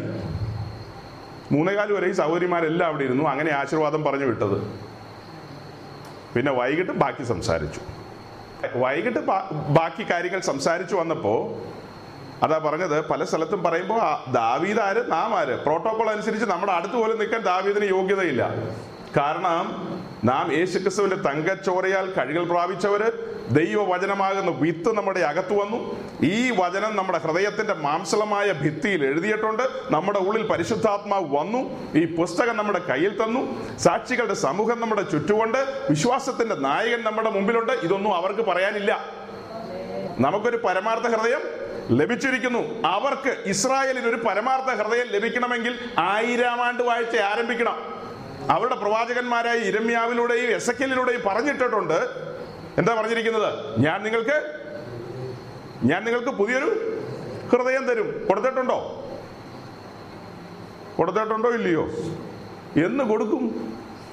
അവരുടെ മഷിക ഈ ഭൂമിയിൽ വന്ന് ഈ ഭൂമിയിൽ ആയിരം വർഷം ഭരിക്കുന്ന സമയത്ത് ഇസ്രായേലിലുള്ളവരെല്ലാം ആ മഷികായാൽ ഉപദേ ഉപദേശിക്കപ്പെട്ടവരാകും അവരുടെ ഹൃദയം. കല്ല് പോലെയുള്ള ഹൃദയം മാറ്റി എങ്ങനെയുള്ളതാക്കും? മാംസളമായ ഹൃദയമാക്കും. അങ്ങനെ പരമാർത്ഥ ഹൃദയം അന്ന് കിട്ടും. പക്ഷെ അതിനൊക്കെ എത്രയോ മുമ്പ് നമുക്ക് ആ പരമാർത്ഥ ഹൃദയം ലഭിച്ചു. നിർമ്മല മനസാക്ഷി ലഭിച്ചു. നമ്മുടെ ദുർമനസാക്ഷി നീങ്ങി നമുക്ക് എന്ത് ലഭിച്ചു? യേശുക്രിസ്തുവിന്റെ തങ്കച്ചോരയാൽ നമ്മെ കഴുകി നമ്മുടെ ദുർമനസാക്ഷി നീക്കി നമുക്ക് നിർമ്മലമായ ഒരു മനസാക്ഷി ലഭിച്ചിരിക്കുന്നു. അതൊക്കെ എവിടെ എഴുതിയിരിക്കുന്നേ? എബ്രായ ലേഖനത്തിലുണ്ട് പത്താം അധ്യായത്തിലുണ്ട്. ഏ പത്തിന്റെ പത്തൊമ്പത് മുതൽ ഇരുപത് ഇരുപത്തൊന്ന് ഇരുപത്തിരണ്ട്. ഇത്രയും വാക്യത്തിൽ ആ കാര്യമൊക്കെ ഉണ്ട് നമ്മുടെ ദുർമനസാക്ഷി നീങ്ങി നമുക്ക് എന്ത് ലഭിച്ചു? നിർമ്മലമായൊരു മനസ്സാക്ഷി ലഭിച്ചു. പിന്നീട് നമ്മുടെ ആ കല്ല് പോലെയുള്ള ഹൃദയത്തെ നീക്കി എങ്ങനെയുള്ള ഹൃദയം ലഭിച്ചു? പരമാർത്ഥ ഹൃദയം ലഭിച്ചു. ആ പരമാർത്ഥ ഹൃദയം ഉള്ളത് കൊണ്ടാണ് നമുക്ക് ദൈവസന്നിധിയിൽ അടുത്തു വരാൻ കഴിയുന്നത്. അതിനൊരു വാക്യം നൂറ്റി പത്തൊമ്പതാം സങ്കീർത്തനത്തിന്റെ ഏഴാം വാക്യം ഒന്നുകൂടെ വായിക്കും.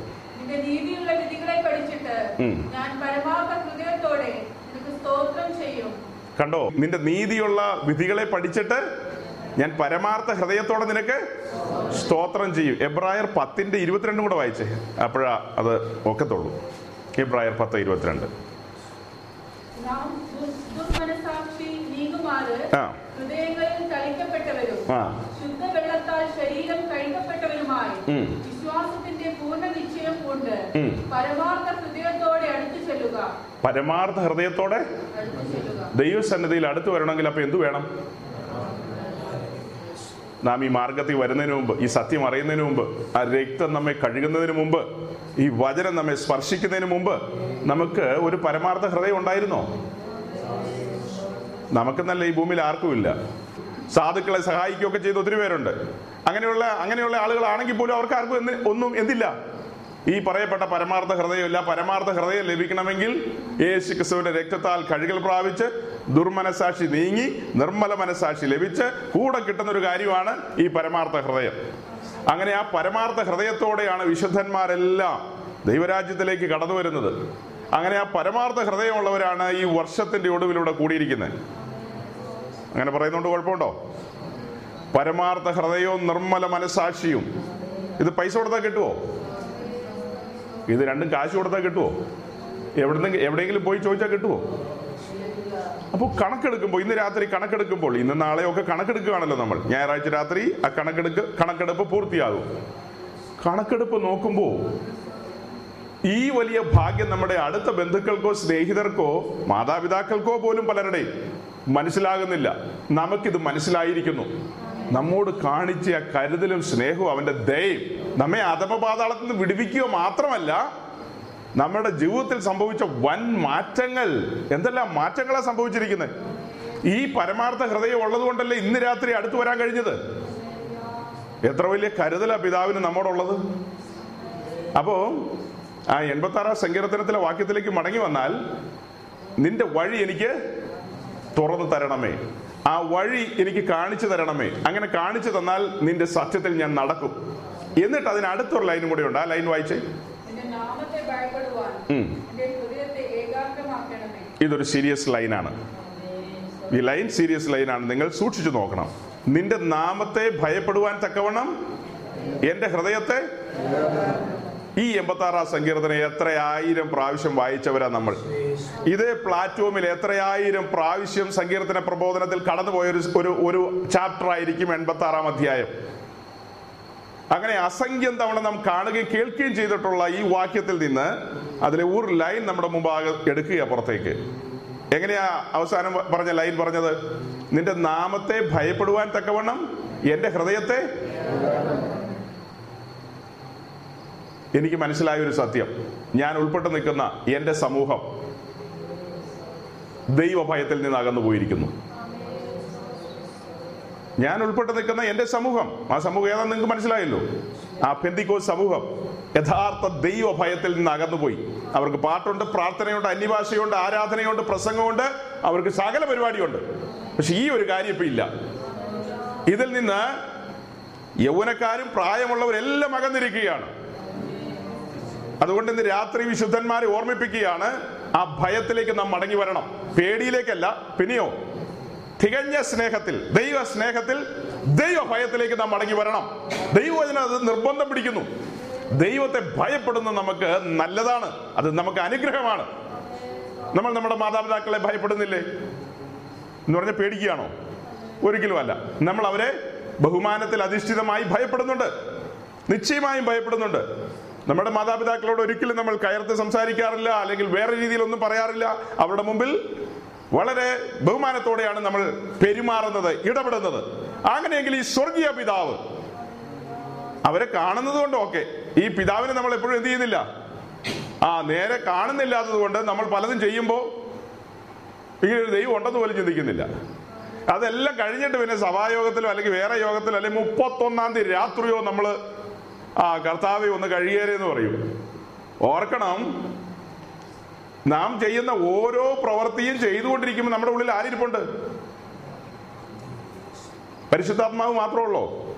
പിതാവുമുണ്ട് പുത്രനുമുണ്ട് പരിശുദ്ധാത്മാവുമുണ്ട്. പിതാവും പുത്രനും പരിശുദ്ധാത്മാവുമായ ത്രിയേക ദൈവം നമ്മുടെ ഉള്ളിൽ വസിക്കുക. യേശു പറയാണ് ഒരുവൻ എന്നെ സ്നേഹിക്കുന്നെങ്കിൽ അവൻ എന്റെ വചനം പ്രമാണിക്കും. എന്റെ വചനം പ്രമാണിക്കുന്നവനോടുകൂടി ആരെല്ലാം ഉണ്ട്? ഞാനും പിതാവും അവനോട് കൂടെയുണ്ട്. അവൻ രക്ഷിക്കപ്പെടുമ്പോൾ അവന്റെ ഉള്ളിൽ പരിശുദ്ധാത്മാവ് ഓൾറെഡി വന്നു കഴിഞ്ഞു. ആ കൂട്ടത്തിൽ പിന്നീട് കാണുന്ന വാക്യമാണ് പിതാവ് പുത്രനും. അപ്പോൾ പിതാവ് പുത്രനും പരിശുദ്ധാത്മാവുമായ ത്രി- ത്രിയേക ദൈവം ഒരുവന്റെ ഉള്ളിൽ വസിക്കുകയാണ്. ആ ദൈവം വസിക്കുമ്പോൾ പരിശുദ്ധാത്മാവ് നമ്മുടെ ഉള്ളിൽ വസിക്കുമ്പോൾ എത്രയോ തവണ നാം ദൈവത്തെ ദുഃഖിപ്പിച്ചിട്ടുണ്ട്. നമ്മുടെ വഴി ദൈവഹിതത്തിന് വെളിയിലേക്കുള്ള വഴികളിലൂടെ നാം സഞ്ചരിച്ചു പോയിട്ടുണ്ട്. ദൈവത്തെ ഭയപ്പെടാതിരുന്നിട്ടുണ്ട്. അതിൽ സീരിയസ് ആയൊരു വാക്യം. നമ്മുടെ ഹൃദയം എന്ത് ചെയ്യണം? ഹൃദയം ഏകാഗ്രമാക്കണം. ഹൃദയം ഏകാഗ്രമാക്കണം. എന്തിൽ? ഒരു ലക്ഷ്യമുണ്ട് നമുക്ക്. ആ ലക്ഷ്യത്തിൽ നിന്ന് നാം വ്യതിചലിച്ചിരിക്കുന്ന കാലമാ. നമ്മുടെ സമൂഹം പൊതുവിൽ അങ്ങ് പറയാണ് നമ്മുടെ സമൂഹം വളരെ പ്രിയപ്പെട്ടവർ ഈ കാര്യങ്ങളിൽ എരിവുള്ളവരും ഉത്സാഹമുള്ളവരും ഉണ്ട്. എങ്കിലും പൊതുവിലാ പറയുന്നത് പൊതുവിൽ ദേവദാസൻ പറഞ്ഞില്ലേ ആദ്യം നമ്മുടെ ചിരി ദുഃഖമാകട്ടെ സന്തോഷം വിഷാദമാകട്ടെ എന്നൊക്കെയുള്ള ഒരു ആശയം പറയുമ്പോൾ നമ്മുടെ കൊച്ചു കേരളം തിരുവനന്തപുരം മുതൽ കാസർഗോഡ് വരെ എടുത്ത് പഠിച്ചു കഴിഞ്ഞാൽ ഈ തീപ്പൊയ്കയിൽ നിന്ന് വിടുവിക്കപ്പെട്ട് വന്ന അനേകായിരങ്ങൾ ഇന്ന് ഏരട്ടി നരകത്തിന് യോഗ്യരായിട്ട് നടക്കുക. അത് കാണുമ്പോൾ ആ രക്തത്തിന്റെ വില അറിയാവുന്ന ഒരുവന് തേങ്ങൽ വരുമോ ഇല്ലയോ? കൊടുത്ത വിലയുടെ ആഴം മനസ്സിലാക്കിയ ഒരുവന് തേങ്ങൽ വരണം. കർത്താവിന്റെ ദാസൻ പൗലോസ് എഫെസോസിലെ വിശുദ്ധന്മാരോട് പറയുകയാണ് താൻ തന്റെ സ്വന്തം രക്തത്താൽ സമ്പാദിച്ചിരിക്കുന്ന ആട്ടിൻകൂട്ടത്തെ നിങ്ങൾ വിശ്വസ്തയോടെ മേയ്ക്കണം. ഞാൻ പോയ ശേഷം കൊടിയ ചെന്നായ്ക്കൾ നിങ്ങളുടെ നടുവിൽ എഴുന്നേൽക്കും. അതുകൊണ്ട് ആടുകളെ നിങ്ങൾ എന്ത് ചെയ്യണം? സൂക്ഷിക്കണം. താൻ തന്റെ സ്വന്തം രക്തത്താൽ യേശു താൻ തന്റെ സ്വന്തം രക്തത്താൽ സമ്പാദിച്ചിരിക്കുന്ന ആട്ടിൻകൂട്ടം. ആ ആട്ടിൻകൂട്ടം ഇന്ന് ഇടയിലില്ലാതെ ചിന്നിച്ചിതിരവരെ പോലെ അലഞ്ഞു തിരിയുന്ന കാഴ്ചകളാ പല സ്ഥലത്തും. ജനത്തിന് കാര്യങ്ങൾ മനസ്സിലാകാതെ വന്നിരിക്കുന്നു. അതിന്റെ കാരണം ഹൃദയം ഏകാഗ്രമല്ല. അതിലും ഇതിലും പലതിലും ഉടക്കി കിടക്കുക. ലക്ഷ്യത്തിൽ നിന്ന് വഴുതി പോയിരിക്കുന്നു നമ്മുടെ മുൻപിലുള്ള പതിമൂന്നാം വാക്യം മറന്നു പോകണ്ട. പോകുമ്പോഴും രാത്രിയും ഇന്ന് രാത്രിയും ദൈവസന്നിധിയിൽ മുഴങ്കാൽ മടക്കിയ വാക്യം തുറന്നു വെച്ചുകൊണ്ട് ദൈവമേ ദൈവത്തോട് നമ്മൾ അപേക്ഷിച്ചുകൊണ്ടാണോ നമ്മളെ രക്ഷിച്ചത്? അവൻ നമ്മെ തേടി വന്നു. നാം ദൈവത്തെ തേടി പോയതാണോ? അവൻ നമ്മെ തേടി വന്നു. ആ തേടി വന്ന സ്നേഹം ഓർക്കുമ്പോൾ നമ്മെ വിടുവിച്ചു ഉദ്ധരിച്ചു. തന്റെ പ്രിയപുത്രനെ നമുക്ക് വേണ്ടി തകർത്തു. ഈ കാരണങ്ങളെല്ലാം ഉള്ളതുകൊണ്ട് സ്വർഗം ഉറ്റുനോക്കുന്നത് നാം തന്റെ വഴിയിലൂടെ തന്നെ നടക്കേണ്ടതാകുന്നു. ആ വഴിയിൽ നിന്ന് നമ്മുടെ ചിന്ത നമ്മുടെ ഹൃദയം ആ ഏകാഗ്രത മാറിപ്പോയി കഴിഞ്ഞാൽ എത്ര സങ്കടകരമായിരിക്കും. ആ ഏകാഗ്രതയിൽ നിന്ന് ഇന്ന് ലോകമയത്വത്തിലേക്കാണ് ജനം മാറിപ്പോകുന്നത്. ഈ ലോകമയത്വത്തിലേക്കൊക്കെ പോവുക എന്ന് പറയുമ്പോഴും പാട്ടുകൊണ്ട് പ്രാർത്ഥനയുണ്ട് അന്യഭാഷയൊക്കെ ഉണ്ട് സകല കാര്യങ്ങളും ഉണ്ട്. ഈ കാര്യങ്ങൾക്കൊന്നും കുറവ് വരുന്നില്ല. ഈ കാര്യങ്ങളെല്ലാം ഇരിക്കുമ്പോൾ തന്നെയാണ് എന്തിനെ സ്നേഹിക്കുന്നത്? ലോകത്തെ സ്നേഹിക്കുന്നു. ലോകത്തെ സ്നേഹിച്ചുകൊണ്ട് ദൈവത്തോടു കൂടെ ഒരു അഡ്ജസ്റ്റ്മെന്റിൽ മുൻപോട്ട് പോകാനാണ് പലരും ശ്രമിക്കുന്നത്. അത് കനത്ത അപകടമാണ്. അത് കനത്തെ അപകടമാണെന്ന് ചരിത്രത്തിൽ പുസ്തകത്തിലുണ്ട്. നമ്മുടെ മുമ്പാകെ ഒരു ദൃഷ്ടാന്തമായിട്ടിരിക്കുന്നതാണ് ഇസ്രായേൽ.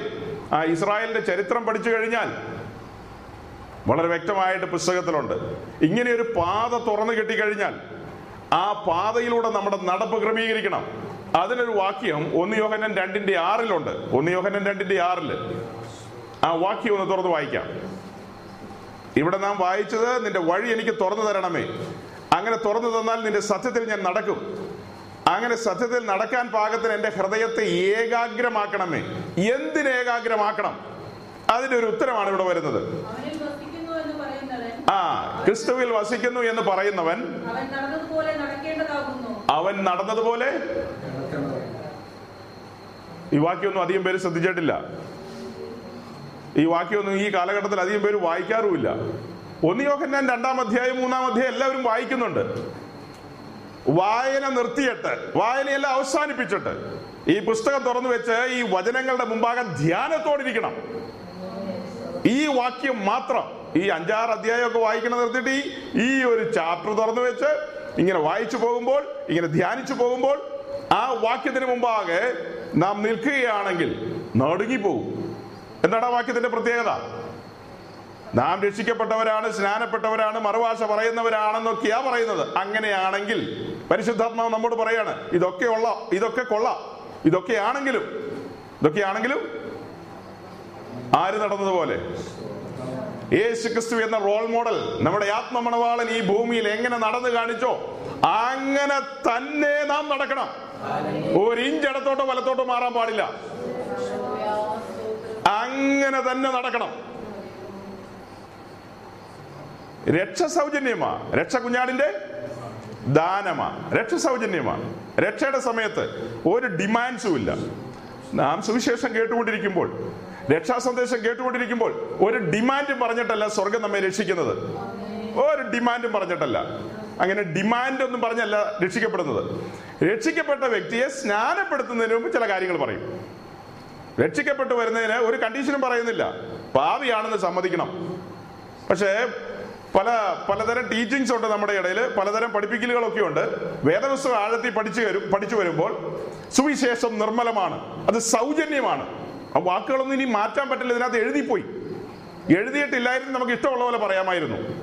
സുവിശേഷം തികച്ചും സൗജന്യമാണ്. ആ സൗജന്യമായ സുവിശേഷം കേൾക്കുമ്പോൾ ഒരുവൻ അനുദപിച്ച് ദൈവസന്നിധിയിൽ യഥാസ്ഥാനപ്പെടാം. യഥാസ്ഥാനപ്പെട്ട് കഴിയുമ്പോൾ അവനോട് സ്വർഗം സംസാരിക്കാൻ തുടങ്ങും. എന്നതായിരിക്കും സംസാരിക്കാൻ തുടങ്ങുന്നത്? ഒരുവൻ എന്നെ അനുഗമിക്കാൻ ഇച്ഛിച്ചാൽ തുടങ്ങുകയാണ് പിന്നെ. നിനക്കെന്നെ അനുഗമിക്കാൻ പ്ലാൻ ഉണ്ടോ? അനുഗമിക്കാൻ പ്ലാൻ ഉണ്ടെങ്കിൽ കണ്ടീഷൻ പിന്നെ കണ്ടീഷൻസ് ഒക്കെ പറയും. ആ കണ്ടീഷൻ പറയുന്ന സമയത്താ പറയുന്നത് മോനെ ഇരുന്ന് കണക്ക് കൂട്ടിയിട്ട് എന്നെ അനുഗമിച്ചാൽ മതി. അതെവിടെ എഴുതിയിരിക്കുന്നത് സുവിശേഷത്തിലില്ലേ? എങ്ങനെ കണക്ക് കൂട്ടാൻ? ഒരുത്തൻ ഗോപുരം പണിയണമെങ്കിൽ പണിയുന്നതിന് മുമ്പ് എന്ത് ചെയ്യണം? ഇരുന്ന് കണക്ക് കൂട്ടണം. ഗോപുരം പണിയുന്ന കാര്യമല്ല അത്. ഒരുത്തൻ പടയേൽക്കാൻ പോകുമ്പോൾ ഇരുന്ന് കണക്ക് കൂട്ടണം. എന്താ കാര്യം? യേശു ക്രിസ്തുവിന്റെ പുറകെ വന്നു കഴിഞ്ഞാൽ രക്ഷ തികച്ചും ദാനം. ഈ വാക്യങ്ങളെല്ലാം കൂട്ടി വായിച്ചോണം. ഏ? നീ എന്നെ അഥമ പാതാളത്തിൽ നിന്ന് രക്ഷിച്ചിരിക്കുന്നു. അപ്പോ ഇനി പറയാനുണ്ട് മുമ്പോട്ട് നീ എന്നെ അഥമ പാതാളത്തിൽ നിന്ന് രക്ഷിച്ചിരിക്കുന്നു. രക്ഷിച്ച ആ വ്യക്തിയെ അവനെ ദൈവരാജ്യത്തിലേക്കാണ് കൊണ്ടുവരുന്നത്. ദൈവരാജ്യത്തിലേക്ക് വന്നത് പരമാർത്ഥമാണെങ്കിൽ മുൻപോട്ട് ഒരു യാത്രയുണ്ട് ഒരു നടപ്പുണ്ട്. ആ നടപ്പിൽ നമ്മുടെ ഒരിഷ്ടങ്ങളും നടക്കാൻ പോകുന്നില്ല. ഇവിടെ ഒരു പുതിയ വിശ്വാസി ഇരിപ്പില്ല. ആരെങ്കിലും ഉണ്ടോ പാസ്റ്റേ ഒറ്റയാൾ പോലും ഇല്ല അപ്പൊ അതുകൊണ്ട് ഒന്നും അവർ പേടിച്ചു അല്ലെങ്കിൽ കേട്ട് കഴിഞ്ഞാൽ ഒന്നും നടക്കില്ലെന്നൊക്കെ പറഞ്ഞ. നിങ്ങളോട് ഒരു ദാക്ഷിണ്യമില്ലാതെ പറയാതിരിക്കുക കാരണം നല്ല പഴക്കമുള്ള ആൾക്കാരാണ്. കുറഞ്ഞത് അഞ്ചു വർഷമെങ്കിലും പഴക്കമുള്ളവരായിരിക്കും ഇരിക്കുന്നത്. ഈ മാർഗത്തിൽ ദൈവരാജ്യത്തിലേക്ക് കയറി കഴിഞ്ഞാൽ നമ്മൾ പാട്ടൊക്കെ പാടാറില്ലേ? എന്തെന്ന് നമ്മുടെ പാട്ട്? നിന്റെ ഹീതം. പാടുമൊന്നും വേണ്ട. നമ്മൾ ഒത്തിരി പാടിയിട്ടുള്ളതാ. നിന്റെ ഗീതം പോലെ എന്നെ നടത്തണമേ എന്റെ ഗീതം ഒന്നും വേണ്ടെന്നാ പാട്ട് പാടിയത്. പാട്ട് പാടിയപ്പോൾ നമ്മൾ ആ പാട്ട് ഉപദേശിച്ച് അങ്ങ് എടുത്തിട്ടു ആ സെക്കൻഡിൽ നമ്മൾ നമ്മുടെ ആ കമ്പ്യൂട്ടറിന്റെയോ അല്ലെങ്കിൽ ആ സാധനത്തിന്റെ ആ അവിടെ സെൻസറിൽ പയ്യ ഒരു മുട്ടുപൊട്ടി നിന്റെ ഹിതത്തിന്റെ ഉടനെ നമ്മുടെ ഉള്ളിൽ നിന്ന് ആ സാധനം പുറത്തേക്ക് വന്നു. നമ്മൾ വല്ല അർത്ഥം അറിഞ്ഞിട്ടാണോ പാടിയത്? നമ്മൾ എന്താ അർത്ഥം അറിഞ്ഞിട്ടാണ് പാടിയത്? നിന്റെ ഹിതം പോലെ എന്നെ നടത്തണം? എന്റെ ഹിതമൊന്നും വേണ്ടെന്ന്. അപ്പൊ പാട്ടൊക്കെ കഴിഞ്ഞു. ഇനി നമുക്ക് പ്രാർത്ഥിക്കാന്ന് പറഞ്ഞു. പാട്ട് ആ തുടക്കത്തിലാണ് പാടിയത് അത്. അത് കഴിഞ്ഞിട്ട് ഇനി സൗരന്മാരുടെ ഭാഗത്തുനിന്ന് ഒരാൾ സൗരിമാരുടെ ഭാഗത്തുനിന്ന് ഒരാൾ ഒന്നോ രണ്ടോ പ്രാർത്ഥിച്ചോ. പ്രാർത്ഥിക്കുമ്പോ എല്ലാം എന്റെ ഗീതാ വരുന്നത്. പാട്ടിൽ ആരുടെ ഗീതാവാ പറഞ്ഞത്? ഞാൻ അങ്ങനെ കുറെ കാര്യങ്ങളുണ്ട്. ചെറിയ ബോംബുകൾ അതൊക്കെ ഇടണമെന്ന്. ഇന്നല്ല അടുത്ത ദിവസങ്ങളിൽ. പെന്തിക്കോസുകാർ തിരിച്ചറിയേണ്ടത്. തകർന്നു പോയ മേഖലകൾ ഒത്തിരി ഉണ്ട്. വെളിപ്പാട് ദിവസവും സമാഗമന കൂടാരൊക്കെ അവിടെ നിൽക്കട്ടെ. നമുക്ക് തകർച്ച സംഭവിച്ചത് എവിടെയാണെന്നുള്ളത് തിരിച്ചറിയേണ്ട ഒത്തിരി മേഖലകളുണ്ട്. ആ മേഖലകളിൽ പെട്ട കാര്യങ്ങൾ ഇതെല്ലാം.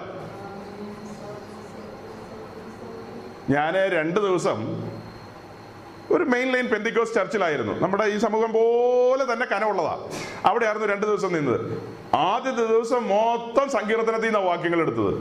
ഒരു എഫ് എസ് ലേഖനമില്ല വെളിപ്പാടുമില്ല ഒന്നുമില്ല മൊത്തം സങ്കീർത്തനം. അപ്പോ സൗരിമാർ അങ്ങോട്ടും ഇങ്ങോട്ടും ഒക്കെ ഒന്ന് നോക്കി.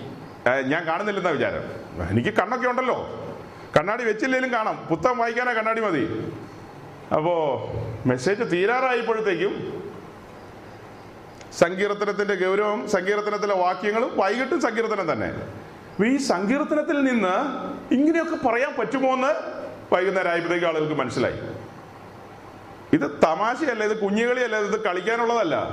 ഇത് ഇരുവായത്തിലുള്ള ഏത് വായലിനേക്കാളും മൂർച്ചയുള്ളതാണ്. ഇതിനോട് ചുമ്മാ അടുക്കരുത്. ഇതിനോട് ചുമ്മാ അടുക്കരുത്. പഴയ നിയമം പുതിയ നിയമം. ഇത് രണ്ടും വളരെ വ്യത്യസ്ത വ്യത്യാസമാണ്. എന്നാൽ ഇത് രണ്ട് സമന്വയിപ്പിച്ച് മുന്നോട്ട് കൊണ്ടുപോകണം.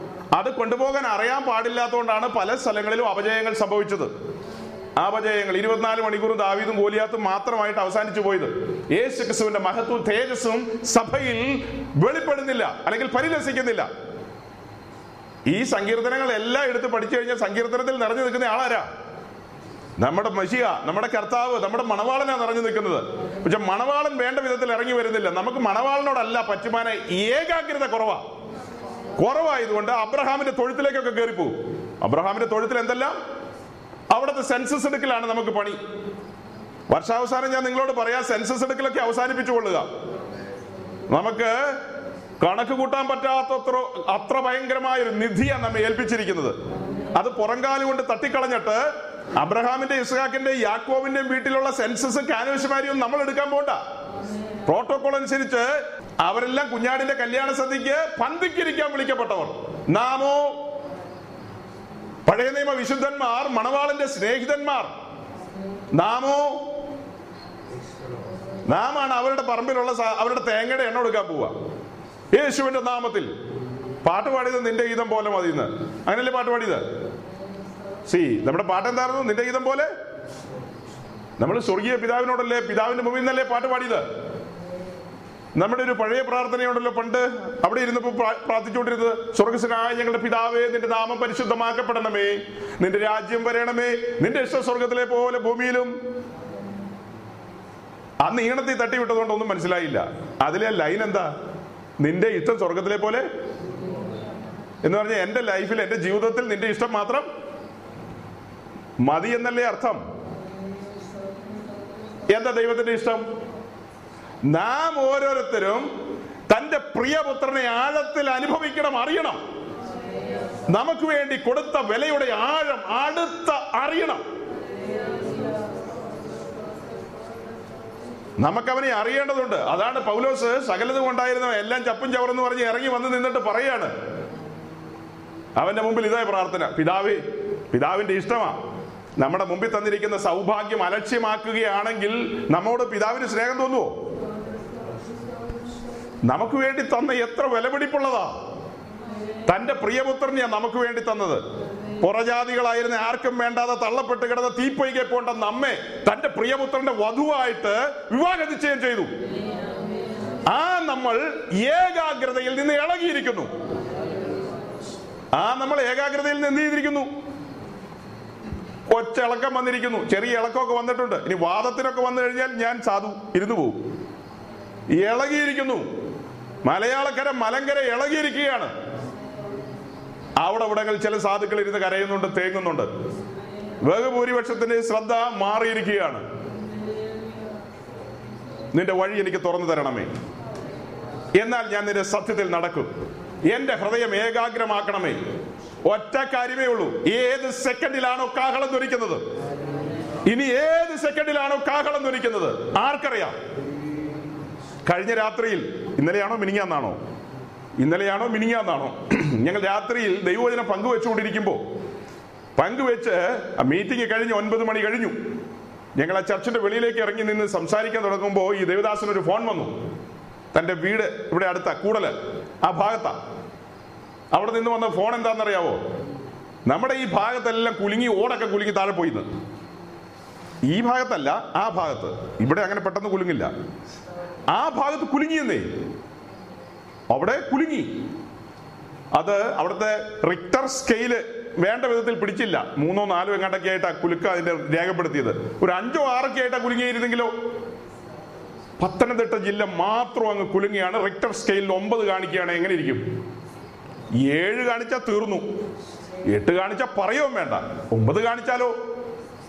നമ്മുടെ ഹെഡ് ക്വാർട്ടർ മുതൽ നമ്മുടെ ഈ ക്വാർട്ടർ മുതൽ സകലതും തലകുത്തി താഴെ പോകും ഇവിടെ മീറ്റിംഗ് നടന്നുകൊണ്ടിരിക്കുകയാണെങ്കിൽ ബാംഗ്ലൂരുകാരുടെ ഉപദേശി രാജഗിരിക്കാരുടെ ഉപദേശി പുല്ലാടുകാരുടെ ഉപദേശി നിങ്ങളും നമ്മളും ഒരുമിച്ച് ഇതിനടി കിടക്കും.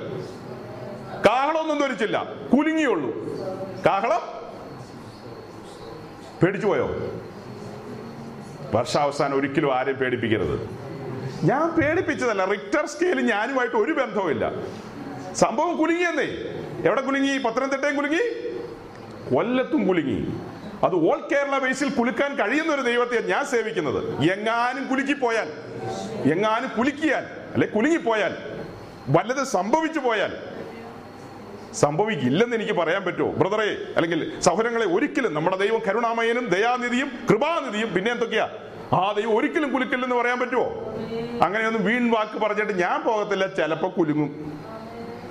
എങ്ങാനും വല്ലതും സംഭവിച്ചാൽ ഹൃദയം ഏകാഗ്രമല്ലായിരുന്നെങ്കിൽ അവിടെയാ വിഷയം. ഏത് സമയത്താ ആർക്കറിയാം? ഞാൻ ബാംഗ്ലൂർ താമസിക്കുന്ന ഈ സഹോദരൻ സഹോദരിക്കും അറിയാം.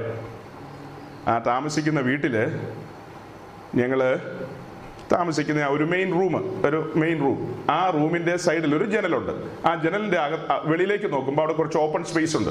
അത് തൊട്ടടുത്തുള്ള ഒരു വീട്ടുകാരുടെയാണ് ആ ഓപ്പൺ സ്പേസിൽ ആ വീട്ടിലെ സഹോദരി അതായത് ആ വീട്ടിലെ ആന്റി അമ്പത് അമ്പത്തഞ്ച് വയസ്സൊക്കെ കാണുമായിരിക്കും. അറുപത് വയസ്സൊന്നും ആയിട്ടില്ല. അമ്പത്തഞ്ച് കൂട്ടിക്കോ.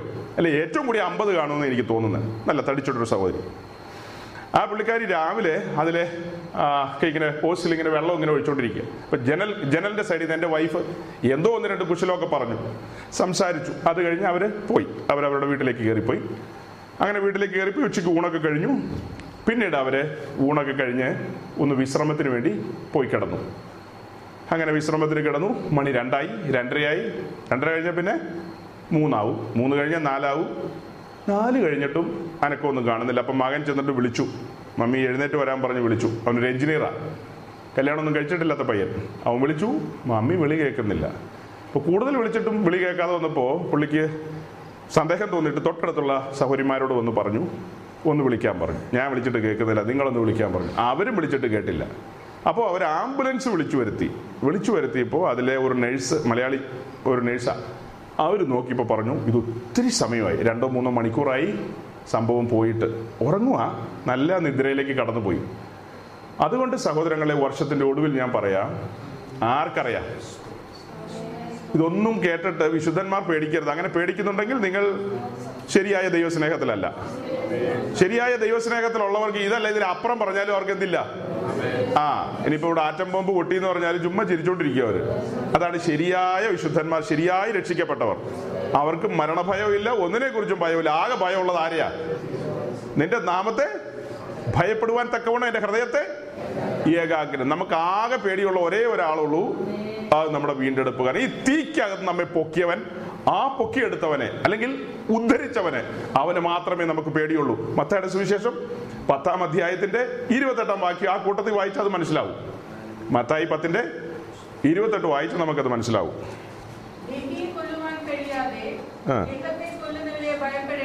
ആ.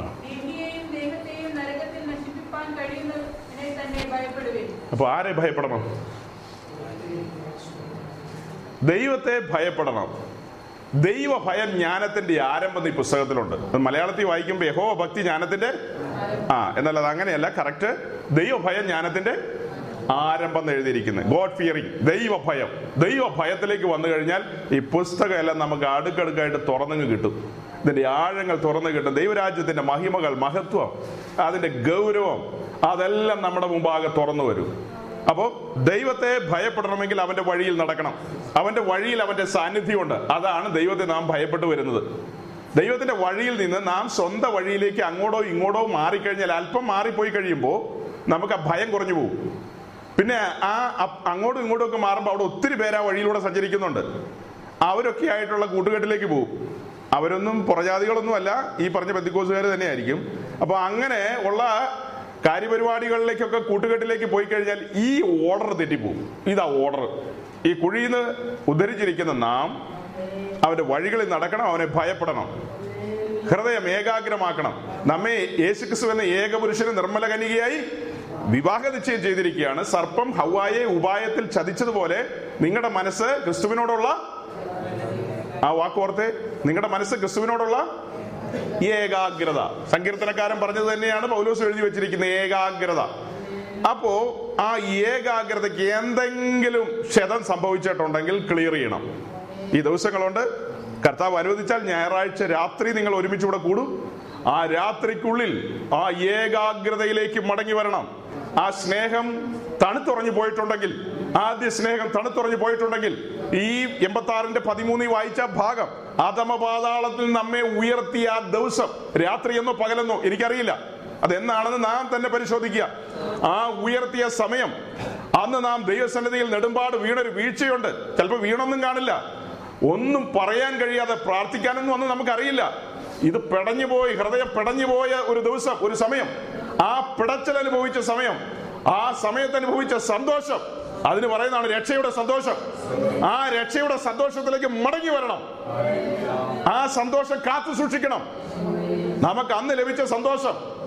അല്ലാതെ നിങ്ങൾ ബെൻസും ബി എം ഡബ്ല്യു റബ്ബറും തേങ്ങയും മാങ്ങി ഒന്നും സൂക്ഷിക്കേണ്ട. അതൊക്കെ പോയാലും സാരമില്ല. നമുക്ക് ലഭിച്ചിട്ടുള്ള സന്തോഷം. സ്വർഗം ഉറ്റുനോക്കുക നമ്മുടെ ഉള്ളിൽ അന്ന് രാത്രി അല്ലെങ്കിൽ അന്ന് പകൽ അന്ന് എപ്പോഴും പകർന്നിരിക്കുന്ന സ്വർഗീയ സന്തോഷവും ദിവ്യമായ സമാധാനവും. രണ്ട് കാര്യം. പൈസ കൊടുത്താൽ കിട്ടാത്ത കാര്യം. ഈ ലോകത്തിലുള്ള അനേകർക്ക് ലഭിക്കാത്ത കാര്യം ദിവ്യമായ സമാധാനം. ഞാൻ എന്റെ സമാധാനം നിങ്ങൾക്ക് നൽകുന്നു. ആ സമാധാനത്തിൽ തീക്കന്ന് രക്ഷപ്പെട്ടിരിക്കുന്നു. ഇനി എത്ര ജാഗ്രതയോട് സൂക്ഷ്മതയോട് മുന്നോട്ട് പോണം? തന്റെ മുമ്പിൽ വന്ന് കല്ലേറ് കൊള്ളാൻ നിന്ന് ആ സഹോദരിയോട് കർത്താവ് എന്താ ഒടുക്കം പറഞ്ഞു വിട്ടത്? അടുത്ത ആഴ്ച വരുമ്പോൾ ഒരു സ്വത്രാഴ്ച കൊണ്ട് വരുന്നതാണോ പിന്നെ ഇനി അധികം വളരെ സൂക്ഷിക്കണം. നമ്മുടെ ഉള്ളിൽ നിന്ന് പുറത്തേക്ക് പോയിരിക്കുന്നത് പാപമാണ്. നമ്മുടെ ഉള്ളിൽ നിന്ന് ഒരിക്കലായി നാം അനുദപിച്ച് ക്രിസ്തുവിനെ കൈക്കൊണ്ട ആ സെക്കൻഡിൽ നമ്മുടെ ഉള്ളിൽ നിന്ന് പുറത്തു പോയതാണ് പാപം. പാപം പുറത്തു പോയ ആ കാര്യത്തിനാണ് ബൈബിൾ വിളിക്കുന്നത് അവന് വിടുതൽ കൊടുത്തു എന്ന്. നമുക്ക് വിടുതൽ ലഭിച്ചു. നമുക്ക് ഡെലിവറൻസ് ലഭിച്ചു. പക്ഷെ പെന്തിക്കോസുകാരായ നമ്മൾ സ്ഥാനത്തും അസ്ഥാനത്തും എല്ലാം വാക്കുപയോഗിക്കും. അതിന്റെ മഹത്വവും മഹിമയും എല്ലാം പോയി കഴിഞ്ഞിരിക്കുന്നു. നമുക്കൊരു പനി മാറിക്കഴിഞ്ഞാലും ഈ വാക്ക് ഉപയോഗിക്കാം. തെറ്റൊന്നുമില്ല ഭാഷയിൽ ഉപയോഗിക്കാം. പക്ഷെ ഈ പുസ്തകത്തിന്റെ ക്രമത്തിൽ റോമാലേഖനത്തിന്റെ ആഴത്തിലേക്ക് വരുമ്പോൾ ഒരിക്കൽ മാത്രമാണ് ഒരുവന്റെ ഉള്ളിൽ നിന്ന് പാപം പുറത്തു പോകുന്നത്. ഏതൻ തോട്ടത്തിൽ കയറിയ പാപം ആദമിന്റെ ഉള്ളിൽ കയറിയ പാപം അത് തലമുറ തലമുറ അത് കൈമാറിയ പോലെ ഏ തലമുറകളിലേക്ക് ആ പാപം എന്ത് ചെയ്തു? കൈമാറ്റം ചെയ്യപ്പെട്ടു. നാമും ഈ ഭൂമിയിൽ ജനിച്ചപ്പോൾ ദാവീദ് പറഞ്ഞതുപോലെ പാപത്തിൽ ജനിച്ചു. ജനിച്ചത് പാപമെന്നല്ല ജനിച്ചപ്പോൾ നമ്മിൽ എന്തുണ്ടായിരുന്നു? ആദാമ്യ പാപം നമ്മിൽ ഉണ്ടായിരുന്നു. അത് ജന്മനാ നമ്മിലുണ്ട്. ആ പാപത്തിൽ നിന്ന് നമുക്ക് ഒരു വിടുതൽ ലഭിക്കാതെ നാം അലഞ്ഞവരാ. ഒരുപക്ഷെ ഈ സുവിശേഷമൊക്കെ ചെറുപ്രായത്തിൽ വേഗം കേൾക്കാൻ ഭാഗ്യം ഉണ്ടായിരുന്നു. നിങ്ങൾ ഭാഗ്യവാന്മാർ. ഞങ്ങളെ സംബന്ധിച്ച് അങ്ങനെ ഒരു ഭാഗ്യം കിട്ടിയില്ല. മുപ്പതാമത്തെ വയസ്സിൽ അറിഞ്ഞത് ഇങ്ങനെ ഒരു കാര്യമുണ്ടെന്ന്. ഏ? ഞങ്ങൾ അറിഞ്ഞ കുറിയലൈസവും പറഞ്ഞ് മുന്നോട്ട് പോയ ആൾക്കാരാണ്. തീക്കകത്തേക്ക് നടന്നു പോകുന്ന ഇയാം പാറ്റകളാണെന്ന് അറിഞ്ഞില്ല. അറിഞ്ഞപ്പോ നടുങ്ങിപ്പോയി. ആ നടുക്കമായി ഇന്ന് രാത്രിയും ഈ ആ വാക്യങ്ങളൊക്കെ മുമ്പിൽ വന്നപ്പോ ഞാൻ എന്റെ പഴയ കാര്യം ഓർത്തുപോയി. ആ പോക്ക് പോയായിരുന്നെങ്കിൽ തീയിൽ അവസാനിച്ചേനെ. അപ്പൊ എനിക്ക് ലഭിച്ച കാര്യമാണ് വിടുതൽ. എനിക്ക് ലഭിച്ചത് എന്താ? വിടുതൽ അസാധാരണമായ ഒരു വിടുതൽ. ആ വിടുതൽ. എന്റെ ഉള്ളിൽ നിന്ന് പാപം പുറത്തുപോയി. തൽസ്ഥാനത്ത് എന്ത് കടന്നു വന്നു? ജീവൻ കടന്നു വന്നു. ആ ജീവനും കൊണ്ട് വന്നതാരാ? പരിശുദ്ധാത്മാവ്. അന്ന് എന്റെ ഉള്ളിൽ ജീവനുമായി നിത്യജീവനുമായി പരിശുദ്ധാത്മാവ് കടന്നു വന്നു. ഇനി ആ പരിശുദ്ധാത്മാവിനെ എനിക്ക് ദുഃഖിപ്പിക്കാൻ കഴിയത്തില്ല. ദുഃഖിപ്പിക്കരുത്. എങ്കിലും എനിക്ക് ബലഹീനതകളുണ്ട്. ഞാൻ മനുഷ്യനാണ്. ഞാൻ മാലാകിയൊന്നുമല്ല തെറ്റുകുറ്റങ്ങൾ സംഭവിക്കാറുണ്ട്. അതിന് ബൈബിൾ പഠിപ്പിക്കുന്നതാണ് പാപപ്രവർത്തികളെന്ന്. പാപമല്ല. പിന്നെ എന്താ അതിന് പറയുന്നത് സിന്നും സിൻസും രണ്ട് കാര്യമാണ് പാപം ഒരിക്കലായിട്ട് പുറത്തു പോകുന്നു. പിന്നെ പാപം പുറത്തുപോയ വ്യക്തികൾ അവർ തെറ്റുകുറ്റങ്ങൾ ചെയ്യില്ലെന്നല്ല ചെയ്യും. അങ്ങനെ തെറ്റുകുറ്റങ്ങൾ ചെയ്തു കഴിഞ്ഞാൽ നിശ്ചയമായും അതിന് പറയുന്നതാണ് പാപപ്രവർത്തികൾ. ആ പാപപ്രവർത്തികൾ അനുദിനം ദൈവത്തോട് ഏറ്റുപറഞ്ഞ് എന്ത് ചെയ്യണം? ക്രമീകരണം പ്രാപിക്കണം. ആ തെറ്റുകുറ്റങ്ങൾക്ക് ദൈവത്തോടെ എപ്പോഴും നിരപ്പ് പ്രാപിച്ചുകൊണ്ടിരിക്കുക. എന്നാൽ പാപത്തിൽ നിന്ന് ഒരിക്കലായിട്ടാണ് വിടുതൽ. അതിന്റെ കാരണം എന്താ? യേശു ക്രിസ്തുവിനെ ഒരിക്കലായിട്ടാണ് ക്രൂശിച്ചത്. ഏതനിൽ കടന്നു വന്ന പാപത്തിന് പരിഹാരം വരുത്തിയത് കാൽവറിയിൽ. ഏതനിൽ കടന്നു വന്ന പാപത്തിന്റെ പരിഹാരം വരുത്തിയത് എവിടെയാ? സൗരങ്ങളെ ശ്രദ്ധിച്ചോ? ഏതനിൽ കടന്നു വന്ന പാപത്തോട് ആ പാപത്തെ ദൈവം എന്ത് ചെയ്തില്ല? സാരമില്ല ആദമി അങ്ങനെയൊക്കെ ആർക്കൊക്കെ അങ്ങനെ ഇപ്പൊ ഇവിടെ വലിയ പുണ്യവാളനല്ലോ ഉണ്ടോ? അങ്ങനെയൊക്കെ പറ്റും സാരമില്ല ഞാൻ ക്ഷമിച്ചേക്കാം എന്ന് പറഞ്ഞു ആദമിനോട്. പക്ഷെ വലിയ പങ്കും അങ്ങനെയൊക്കെ ധരിച്ചു നടക്കുന്നത്. ഏതൻ തോട്ടത്തിൽ മനുഷ്യന്റെ ഉള്ളിൽ ആദമിന്റെ ഉള്ളിൽ കടന്നു വന്ന പാപത്തോട് പാപത്തോട് ദൈവം കണ്ണടച്ചോ? പാപത്തിന് ദൈവം എന്ത് ചെയ്തു? ജഡത്തിൽ ശിക്ഷ വിധിച്ചു. പാപത്തിന് ജഡത്തിൽ ശിക്ഷ വിധിച്ചു. പാപത്തിന്റെ ശമ്പളം മരണം നിത്യമരണം പാപത്തിന്റെ ശമ്പളം മരണം ദൈവത്തോടുള്ള ബന്ധത്തിൽ നിന്ന് അകന്നു പോവുകയാണ്. അതിന് ശിക്ഷ വിധിച്ചു. ആ ശിക്ഷ ഏറ്റെടുക്കാൻ ശിക്ഷ ആർക്കാ വിധിച്ചത്? പാപം ചെയ്തവർക്ക് തന്നെയാ. മനുഷ്യവർഗത്തിന്റെ മേലെ ശിക്ഷ കിടക്കുന്നത്. പാപം ചെയ്ത മനുഷ്യവർഗത്തിന്റെ തലയ്ക്ക് മീതെ എന്ത് കിടപ്പുണ്ട്? ന്യായവിധിയുടെ വാൾ തൂങ്ങിക്കിടപ്പുണ്ട്. പാപം ചെയ്ത മനുഷ്യവർഗത്തിന്റെ തലയ്ക്ക് മീതെ എന്ത് തൂങ്ങിക്കിടപ്പുണ്ട്? കേൾക്കുന്നുണ്ടോ? ന്യായവിധിയുടെ വാൾ തൂങ്ങിക്കിടപ്പുണ്ട്. നമ്മുടെ നെറ്റിയിൽ എഴുതി വെച്ചിട്ടുണ്ട് ഞാൻ കുറ്റവാളി ഞാൻ പാപി ഞാൻ തീപ്പൊയ്കയ്ക്ക് യോഗ്യനെന്ന്. അങ്ങനെ ഇരിക്കുമ്പോഴാണ് നമ്മുടെ മേൽ വരേണ്ടിയ ആ ശിക്ഷ മറ്റൊരുവൻ ഏറ്റെടുത്തുകൊണ്ട് നമ്മെ സ്വതന്ത്രരാക്കിയത്. അതല്ലാതെ ഡിസംബർ മാസം ഇരുപത്തി ഒമ്പതാം തീയതി ഇരുപത്തി എട്ടാം തീയതി വേറെ എന്ത് ധ്യാനിക്കാൻ പറ്റും? വേറെ എന്ത് കാര്യം ധ്യാനിക്കാം? ഈ പുസ്തകത്തിൽ നിന്ന് വേറെ എന്ത് കാര്യം ധ്യാനിക്കാം? ഒന്ന് പറഞ്ഞു തരാവോ? തലയ്ക്ക് മീതെ തൂങ്ങിക്കിടന്ന വാൾ കണ്ണാലെ കണ്ടവരാ നമ്മൾ. വാൾ നീങ്ങിപ്പോകുന്നു. കഴുത്ത് മുറിച്ചുകൊണ്ട് പോകേണ്ടതായിരുന്നു. ആ സ്ഥാനത്താണ് ഒരുവൻ കടന്നു വന്ന് നമ്മെ പിടിച്ചു മാറ്റിയത്. രണ്ട് കഷ്ണമാകേണ്ടതായിരുന്നു. നമ്മെ സ്വതന്ത്രരാക്കി വാളിൽ നിന്ന് സ്വതന്ത്രരാക്കി ന്യായവിധിയിൽ നിന്ന് പുറത്തു കൊണ്ടുവന്നു.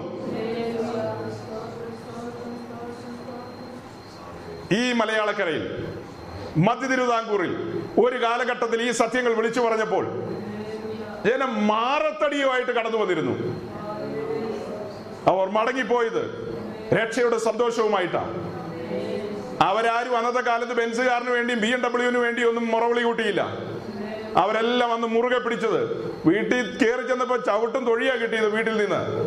ചവിട്ടി ഇറക്കി പലരെയും ചവിട്ടി ഇറക്കിയപ്പോൾ ഒരു സ്വത്രം പറഞ്ഞ് ഇറങ്ങിയത് അകത്ത് കത്തുന്ന ദൈവസ്നേഹം. കത്തുപിടിച്ചു പരിശുദ്ധാത്മ വാഴത്തിൽ കത്തിക്കുകയായിരുന്നു പിന്നെ. ആ തീയ ഇവിടെ കത്തിയത്. ആ തീ കെട്ടുകൊണ്ടിരിക്കുമ്പോൾ സ്വർഗം ദുഃഖിക്കും. ഒന്നിനെയും പ്രതിയല്ല അന്ന് ഇറങ്ങി വന്നത്. ഒന്നിനും വേണ്ടിയല്ല ഇറങ്ങി വന്നത്. ഈ കടുത്ത ന്യായവിധിയിൽ നിന്ന് ഇത്ര വലിയ ന്യായവിധിയിൽ നിന്ന് ആ വിടുതൽ അതിന് പറയുന്നതാണ് ഇത്ര വലിയ രക്ഷ.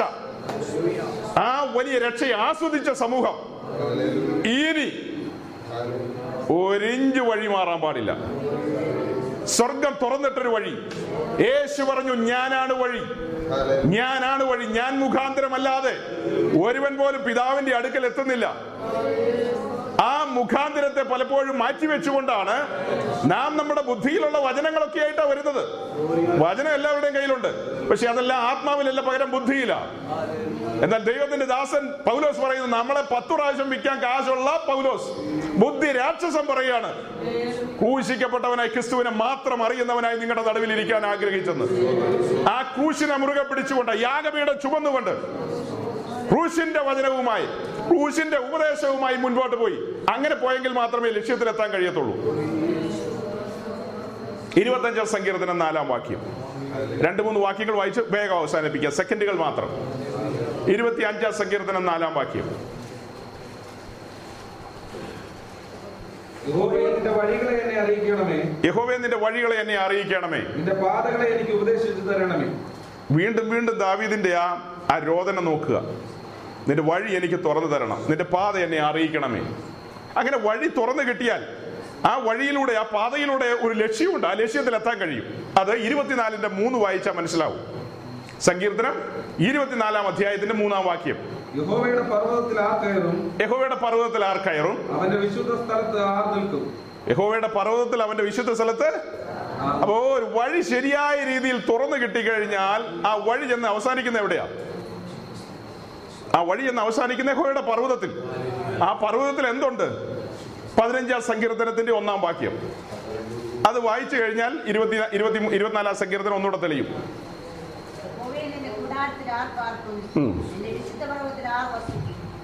യഹോവേ, നിന്റെ കൂടാരത്തിൽ ആർ പാർക്കും.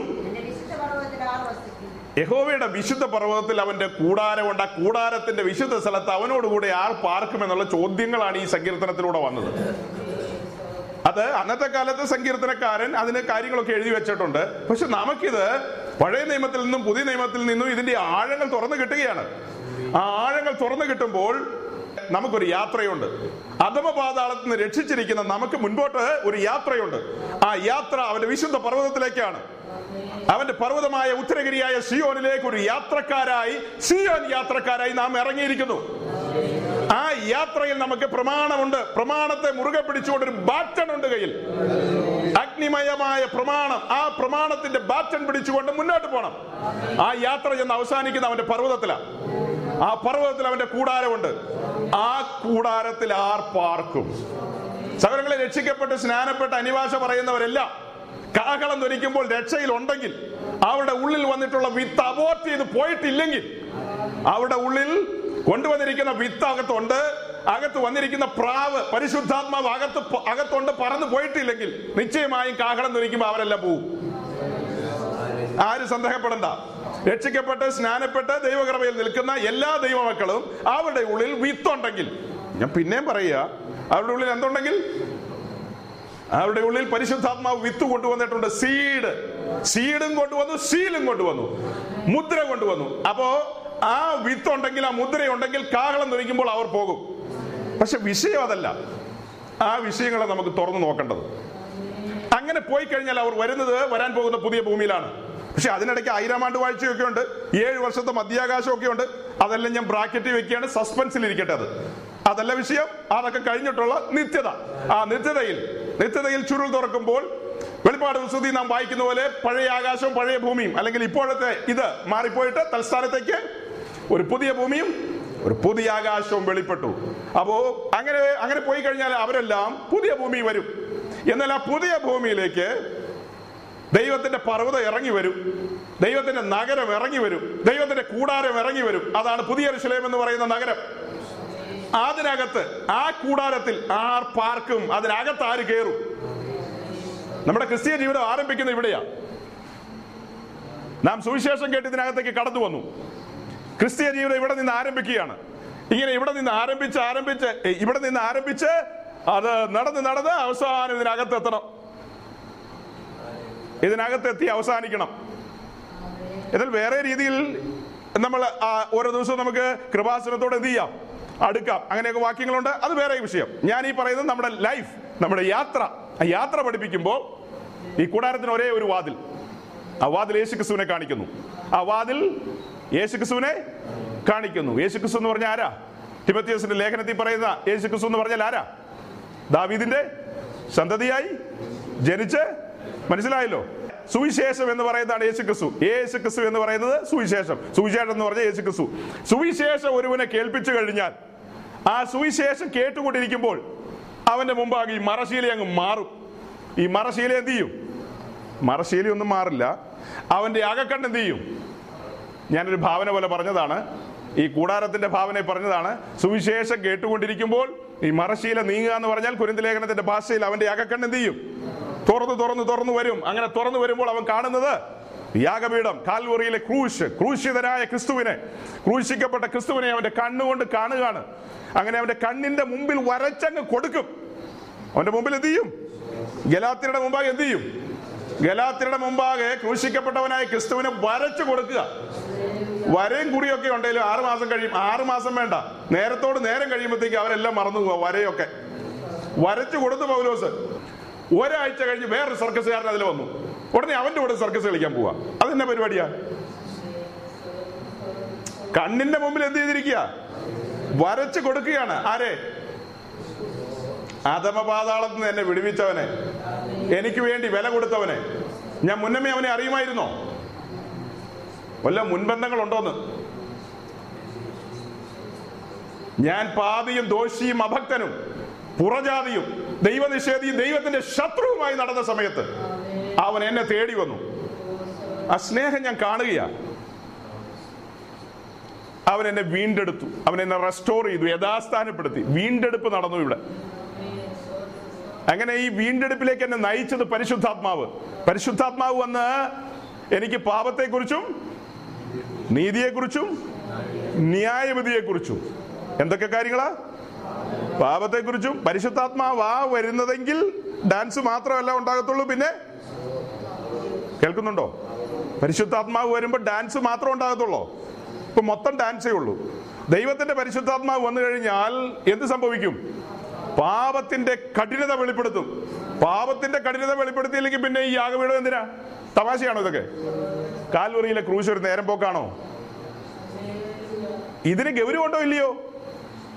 മീഖായലിനെ വിട്ടിട്ട് മീഖായലിനെ അങ്ങ് അറുത്ത് നുറുക്കി പീസ് പീസാക്കി യാഗപീഠത്തിലിട്ട് കത്തിച്ചാൽ വീണ്ടെടുപ്പ് നടക്കുമായിരുന്നെങ്കിൽ യേശുക്രിസ്തു വരേണ്ട ആവശ്യമുണ്ടോ? വരാമായിരുന്ന അല്ലെങ്കിൽ എന്താ പറയാ? കടന്നു വരാൻ കഴിയുന്ന ഏറ്റവും കനമേറിയവൻ തന്നെ കടന്നു വരേണ്ടി വന്നതിന്റെ കാരണം എന്നാ? പാപത്തിന്റെ കഠിനത വലുതായതുകൊണ്ട് ദൈവം ഉറ്റുനോക്കുമ്പോൾ ആരെങ്കിലും ഉണ്ടോ പരിഹാരം വരുത്താൻ? ഒരുവൻ പോലും ഇല്ല. തന്റെ പ്രിയപുത്രനെ തന്നെയാണ് അയക്കുന്നത്. അപ്പൊ പാപത്തിന്റെ കാഠിന്യം അതിന്റെ തൂക്കം ഞാൻ അത്രയും പറഞ്ഞു വിടുകയാണ്. അത് ഗംഭീര വിഷയം.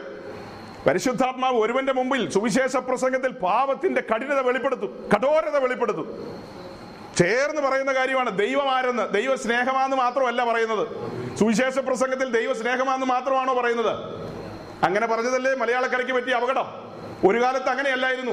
ദൈവ സ്നേഹമാണെന്ന് പറയുന്ന അതേ നാക്ക് കൊണ്ട് നാക്ക് അകത്തേക്ക് ഇടുന്നതിന് മുമ്പ് പറയും ആ ദൈവം നീതിമാനായ ദൈവമാണ് ന്യായമുള്ള ദൈവമാണ് നീതിപതിയായ ന്യായാധിപതിയാണ്. ഇത് രണ്ടും പറഞ്ഞാൽ കാര്യം ശരിയാകത്തുള്ളൂ. ഒന്ന് മാത്രം പറഞ്ഞാൽ മതിയോ? അങ്ങനെയെങ്കിൽ യോഗനന്റെ സുവിശേഷത്തിലെ ആ വാക്യം പ്രതാവായി പോവില്ലേ? പാപത്തെക്കുറിച്ചും നീതിയെക്കുറിച്ചും ആരുടെ നീതി? ദൈവത്തിന്റെ നീതി വെളിപ്പെടണം. ദൈവത്തിന്റെ നീതി വെളിപ്പെട്ട സ്ഥലമാവണം ഏതൻ തോട്ടത്തിൽ കണ്ണടച്ചു വിട്ടില്ല ദൈവം. ആദമനെ പിടിച്ച് പുറത്താക്കുമ്പോ തന്നെയെങ്കിലും നമ്മളൊന്ന് ധ്യാനിക്കണ്ടേ? എന്തിനാ ഇങ്ങനെ പുറത്താക്കിയെന്ന്? നോക്കണം. അഞ്ച് ദിവസം സമസ്ത കാര്യങ്ങൾ ഉണ്ടാക്കിയിട്ട് ആറാം ദിവസം സൃഷ്ടിച്ചവൻ. ആ ആറാം ദിവസം ആദമനെ സ്പെഷ്യലായിട്ട് സൃഷ്ടിച്ചു. ആ ആദം ഒരു വരച്ച വരയിൽ നിന്ന് ഒന്ന് കടന്നപ്പോ തമ്പുരാൻ പിടിച്ചവൻ എന്ത് ചെയ്തു? പുറത്താക്കി.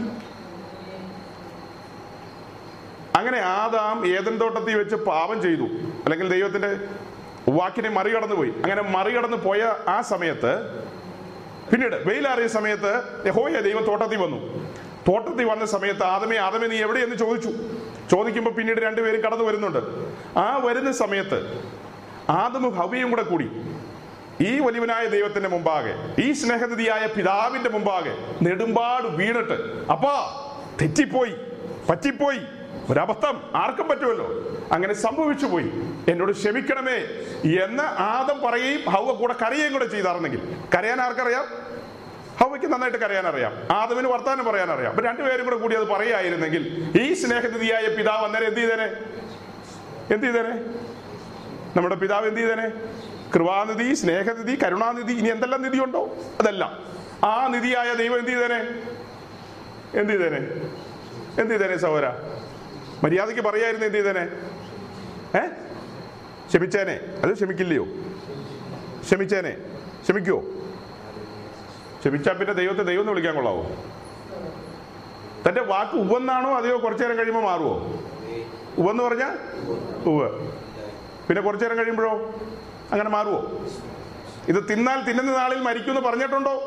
മരിക്കുന്നു മാത്രമാണോ പറഞ്ഞത്? മരിക്കും?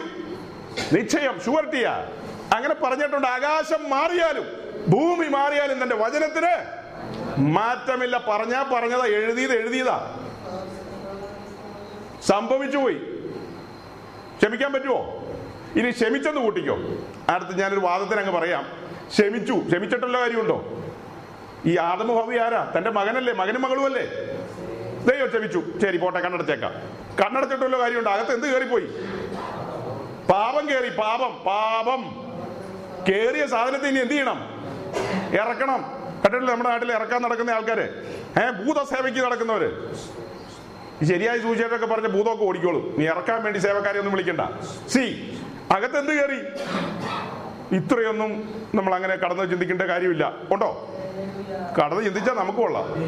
അകത്ത് എന്ത് കയറി ആദവന്റെ ഉള്ളിൽ പാവം കയറി ഇനി അതിന് എന്ത് ചെയ്യണം? പിടിച്ച് പുറത്താക്കണം. അങ്ങനെ ആരെങ്കിലും വന്നാൽ പുറത്താവുമോ അത്? ആ അത്ര പവർഫുൾ സാധന. കൊങ്ങായിക്ക് പിടിച്ചു കഴിഞ്ഞു തന്റെ മകന്റെ. ഇനി രക്ഷയില്ല. പക്ഷെ ദൈവം അവർക്കൊരു ഓപ്ഷൻ കൊടുത്തു തന്റെ തലമുറയ്ക്ക് വേണ്ടി. അതായത് ആദമിന്റെ തലമുറയ്ക്ക് വേണ്ടി മനുഷ്യവർഗത്തിന് വേണ്ടി കൊടുത്താണ് ആടുകളുടെയും കാളകളുടെയും പ്രാവുകളുടെയും രക്തം കൊണ്ട് തൽക്കാലം ദൈവത്തിന്റെ അടുത്ത് ഒരകലത്തിൽ നിൽക്കാം. എവിടെ വരെ? ഇവിടം വരെ വന്ന് നിൽക്കാം. അവരുടെ പുരോഹിതന്മാർക്കൊന്ന് അകത്ത് വറച്ചുകൊണ്ട് കടന്നു പോകാം വറച്ചുകൊണ്ട് തിരിച്ചു പോരാം. അതിന് പരിഹാരം വരുത്തിയത് എവിടെയാ? ഇവിടെ കാൽവറിയിൽ. ആ പരിഹാരത്തിന്റെ പരിഹാരം ഇന്ന് രാത്രി ഇവിടെ ഇരിക്കുന്ന നമ്മൾ. ഇന്ന് രാത്രി ഇവിടെ വന്നതിന്റെ പിന്നിലുള്ള കാര്യം ഓർത്താലുണ്ടല്ലോ. ഇന്ന് രാത്രി ആകം നടുങ്ങിപ്പോവും. ഞാൻ വിറച്ചോണ്ട ദൈവസനത്തിൽ നിന്ന് ദൈവവചനം പങ്കുവെക്കുന്നത് അത്ര ഭയങ്കര വിടുതല എന്റെ ജീവിതത്തിൽ സംഭവിച്ചത്.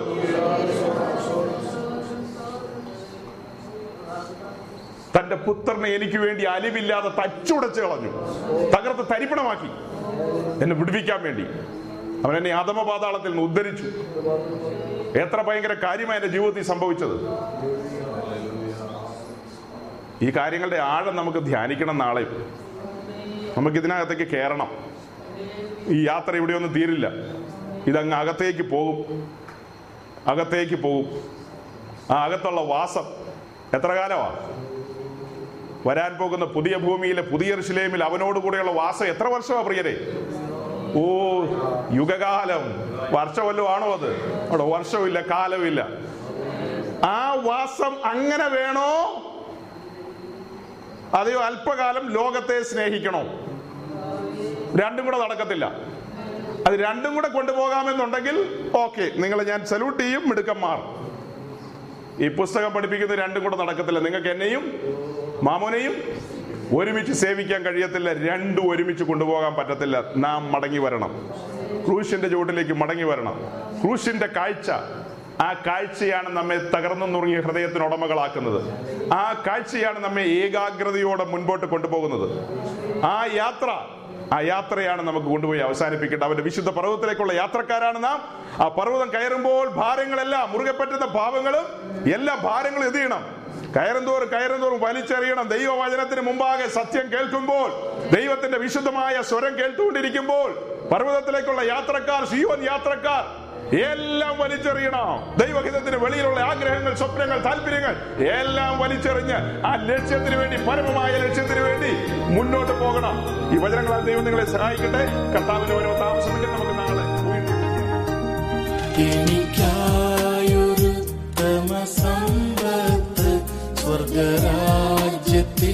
ഒരു കുന്നതാൽ എനിക്കായൊരു surga